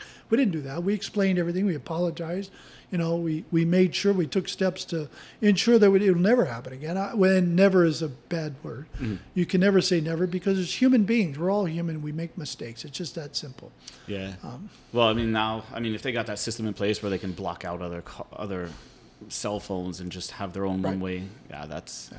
Well, I mean, they live and learn, I guess, right? Right, and so and I think even um, either FEMA regionally or nationally um, or FCC can monitor the system, and if something goes out that's wrong, they can help correct it immediately. So there's a lot of a lot of things that have gone right since then that they put into place by lessons learned to ensure that the likelihood of it happening again, either one is close to zero, or it can be corrected immediately. Nice. Uh, so Hawaii, uh, not the thing you want to be thankful for, but Right. it would it, it, it it turned out it works better for everyone in the end. Are we the only state that uses that has that kind No, of no, alert? no. Everybody has. All the states and territories have. Oh yeah, I, I guess because the tornadoes and all that too. Yeah, it's an emergency management Oh, I see. piece. Yeah. I was thinking more on just the, the missile, like Yeah. like is Montana? Well, so you'd be surprised how many. So I couldn't go. Uh, there was a conference going on with all the TAGs, and I had to stay back, and and rightfully so, and, and stay in the islands and help fix this situation. Mm-hmm. And whether that meant briefing, you know, various people and and all the organizations, then so be it. So I I did a lot of conference calls with the TAGs up in, D- and all of them were like, "How did it happen? How do we fix? Make sure it doesn't happen in my state." Yeah. So I, you know, I put together presentations. Here's how. Here's what happened. Here's what we did. Here's the corrections we made.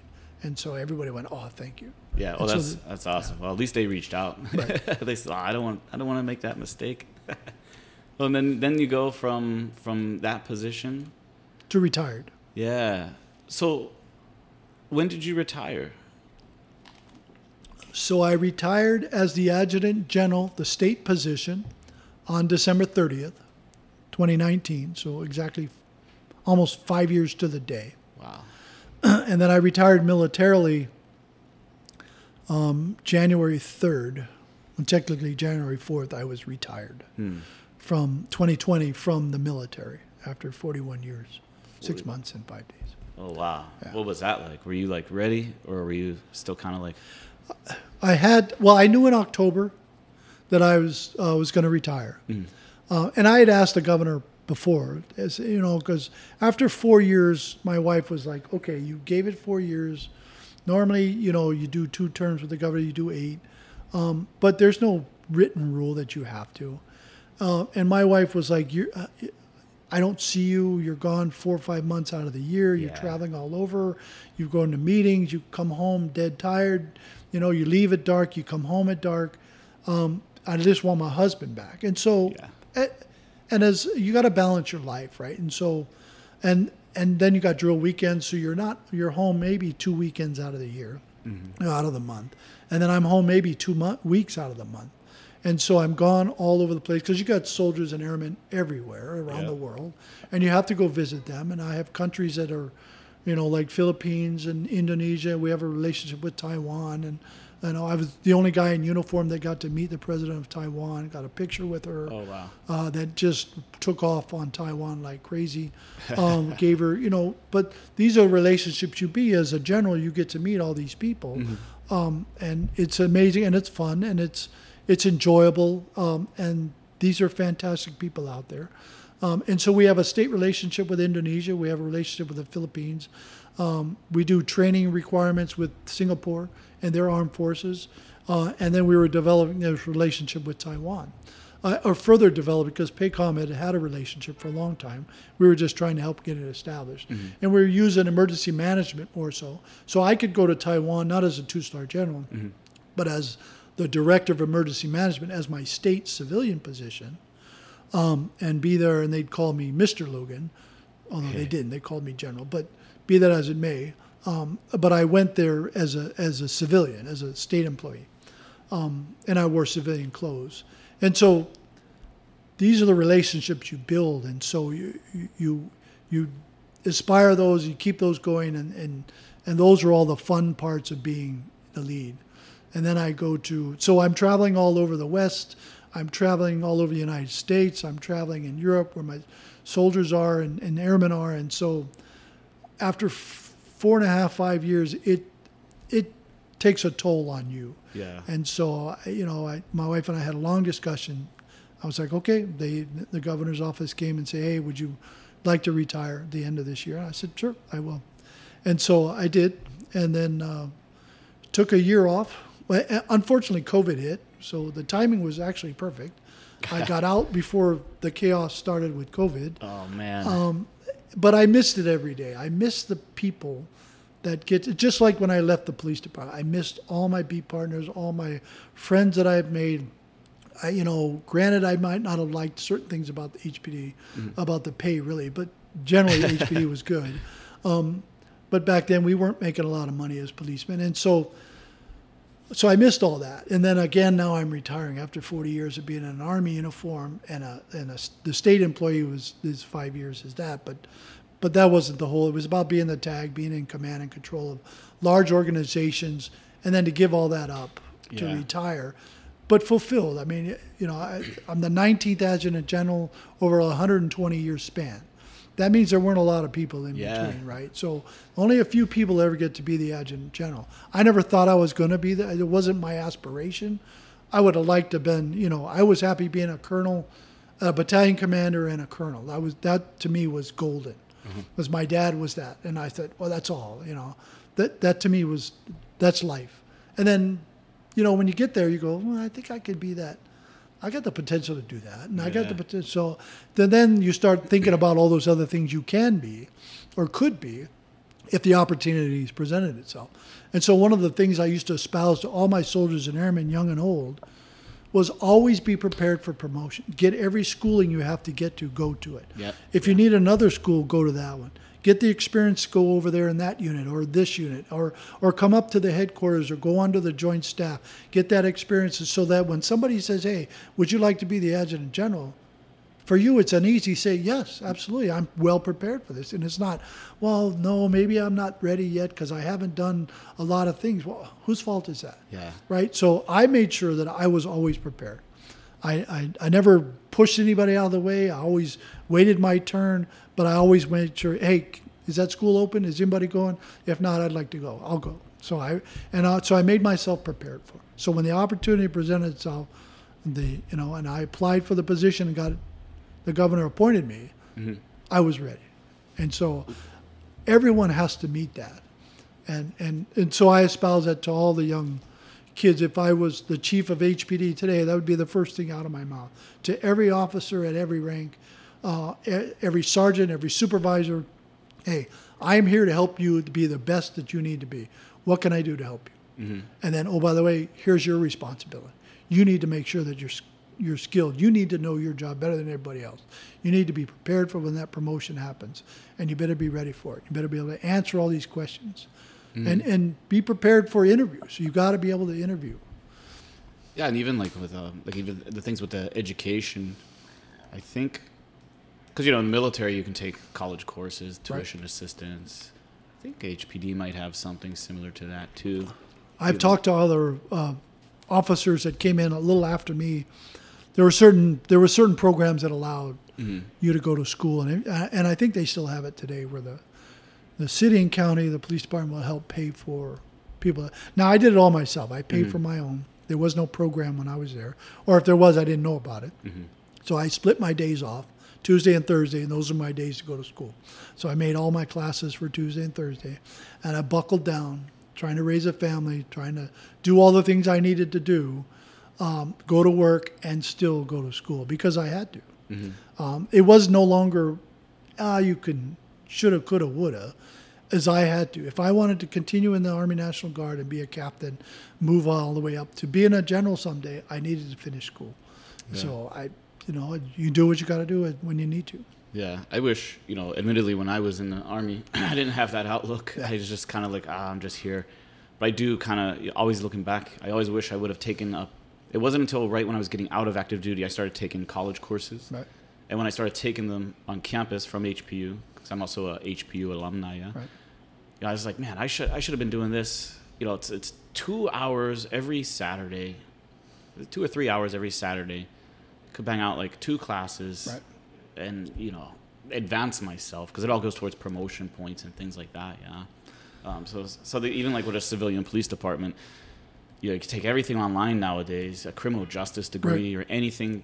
Because if you want to be a, I think if you want to be like a detective or an investigator, you know, you need a degree to move over into those things. Now I'm not sure, but You didn't- in the department. You just need a high school diploma to get into the police department. I just mean like as like a well, to get promoted, it helps you. yeah yeah, yeah. It doesn't hurt you, mm-hmm. but it, to make sergeant, to be a detective in, in HPD, you got to make sergeant. So to get promoted to sergeant, and when I was there, was five years minimum time in grade, mm-hmm. unless unless you had a college degree, then you could take the test in three years, but you had to wait for the next cycle of tests to come, take the test, and then you Yeah. and then you work on it. So it's it, it's it's got its rhythm, and then you have to make sure that you fit that rhythm as it goes. Yeah, because you get they, they want you to have the footwork. Yeah. Right. Yeah. I used to want to do because I used to train with HPD's SSD Right. When I was uh, what we call SRT Special Reaction Team up on Schofield. So Oh, it's okay. our equivalent of a SWAT Yeah. team, and we used to train with SSD, and those guys are awesome. They And are. when I, I had originally wanted to do that HPD, do my time as a regular patrol, and then try out for their SSD. I mean, those guys are super fit. Yes, super, they are. Like, oh yeah. Oh, we used to love training with them. They would always fly in in a helicopter and you know assault out, yeah. Hit their little training building, and uh, quick too. I, I loved it. Um, but yeah, just unfortunately, uh, I just I ended up not pursuing. I tried. I, I got involved in politics, Right. so I kind of I kind of got lazy. I say. That's a it's a big different path. So, you know, in life we always, um, and I've I've told this to my college students. I was actually going to write a speech and I, I never finished it, but you know, it, you come to crossroads, and so you either take the left road or the right road. Um, and I don't mean right by as correct road; it's just left and right. And so you take a path, Uh, and what you need to make sure is you just stay on that path. Now, it may be the wrong path for you in your life, in what you think your life is going, but you you you stay on it for a while until another fork comes, and then then you make the decision: Am I wrong or am I right? And if I'm wrong, then I'm going to take this path. If I'm if I'm doing okay and things are going well, but if you start looking back to every crossroad you came to and you go, "Wow, I should have, could have, would have," Yeah. well, that's just wasting your time. So you just move forward. Not doesn't mean forget it, because you made decisions there, and those decisions are extremely important later on in life, and you won't know until you hit them, and then you'll realize that's why I hit that road, and that's the direction I went. And I went there this way because if I went that way, hmm you know, I and I look back at all the decisions I made, and not knowing if I was doing the right thing or not, but it just felt the right thing. I stayed in that path, and I went from a private to two star general. Yeah, that's And if I had taken any of those other paths, I'm not so sure that would have happened. And so they are the right path. You just it takes time for it to develop mm-hmm. and and see. And so like I say, yeah, don't ever forget about those, but don't ponder either. Just think about it and keep moving. Focus on forward. yeah. Present and forward because that's where you need to be.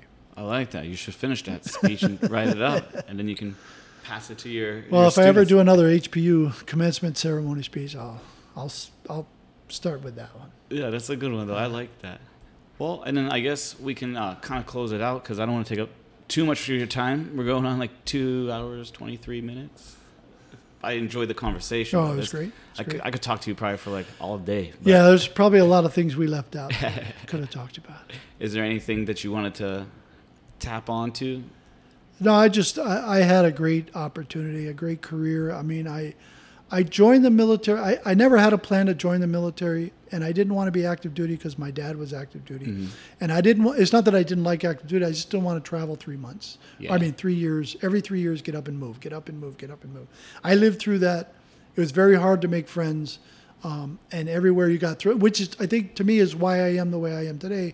Throw me in anything, it's okay because I'll figure it out. Because that's the way I was. Every time I went from this school cross country to that school, plop. And so military dependent kids that grew up that way, we're kind of all similar in that aspect where we we kind of got used to that. And so we we got that ability to just I don't want to fret with it. Just throw me there. I'm good. I'm going. I, I'm Adaptable. going to execute because we had to. We had Yeah. that's what we and we we were kids. We hadn't say. We had no say. I mean, I at six years old tell my parents I'm not going. I, that's not going to happen. yeah, You know, maybe at 17 in high school might have had a little more impact, but not at you know at my age. And so I got here when I was 12. So I I have no uh, you know like I said, no aspiration to be in the military. It wasn't. It was by fluke that a friend came by and asked me to take him to the recruiter's office because he had already joined, and that was the start of my career. And I, I, I thank him. The last time I saw him, he's here in Waikiki somewhere, um, and we ran into each other by accident. And I told him thank you, and he's like, "Why?" I said, Be, "If it wasn't for you, I would have never joined the military, or I might have joined it much later in life." um, and I wouldn't have been where I am today. And so I want to thank you for that because you're you're the reason that I went to that in the first place. And that was this Hawaiian Chinese, one of the sons of this family that hanai'd us when we first moved here, and opened their doors of their house to to us anytime we wanted to come by, no matter what time of day, night, didn't matter if you needed to come by and you know, you need a place to sleep, our house is open to you. And so, just what a, a wonderful, I, the Hawaiian people here are just, they, they, they give their hearts Oh, out yeah. to everyone here. They're so warm and, and, and, and caring for people. And so, uh, to me, you know, living here for almost, it's 49 years now, be 50 uh, next March. And so, but I, I wouldn't want to live anywhere else. I don't, I don't mind visiting, but I wouldn't want to live anywhere else. I, I, and I can echo those sentiments. Like, I, uh, I, I know people who live in Hawaii that really don't have like local friends that kind of just stay Waikiki, Honolulu. But for me, Hawaii, you know, I've had Hawaiians bring me in, in the Hanai sense, like you said, and uh, it's just those those people and that feeling you get, and, and the welcomeness, and and the, and the true friendship Exactly. is what really Yeah. makes me want to stay because you, I, I don't know I, I've been other places and you just can't find that same sentiment yeah so A lot of people out there claim to be your friends, but when the when the difficult parts are happening in your life and they're Mhm. not around, is that truly your friend? right Yeah. Uh, yeah no awesome well I really appreciated your your time Thank you for And the then, uh, opportunity. Greatly appreciate it. I would like to do it again um, whenever whenever you're ready maybe in a Maybe we could talk months. about a lot of police stuff next time and yeah uh, leave the military for. yeah Yeah. cool well I appreciate it uh, and uh, yeah we'll have to get together and do it again Thank you, James, for the opportunity. Thanks. Greatly appreciate it. thanks have a good day You too.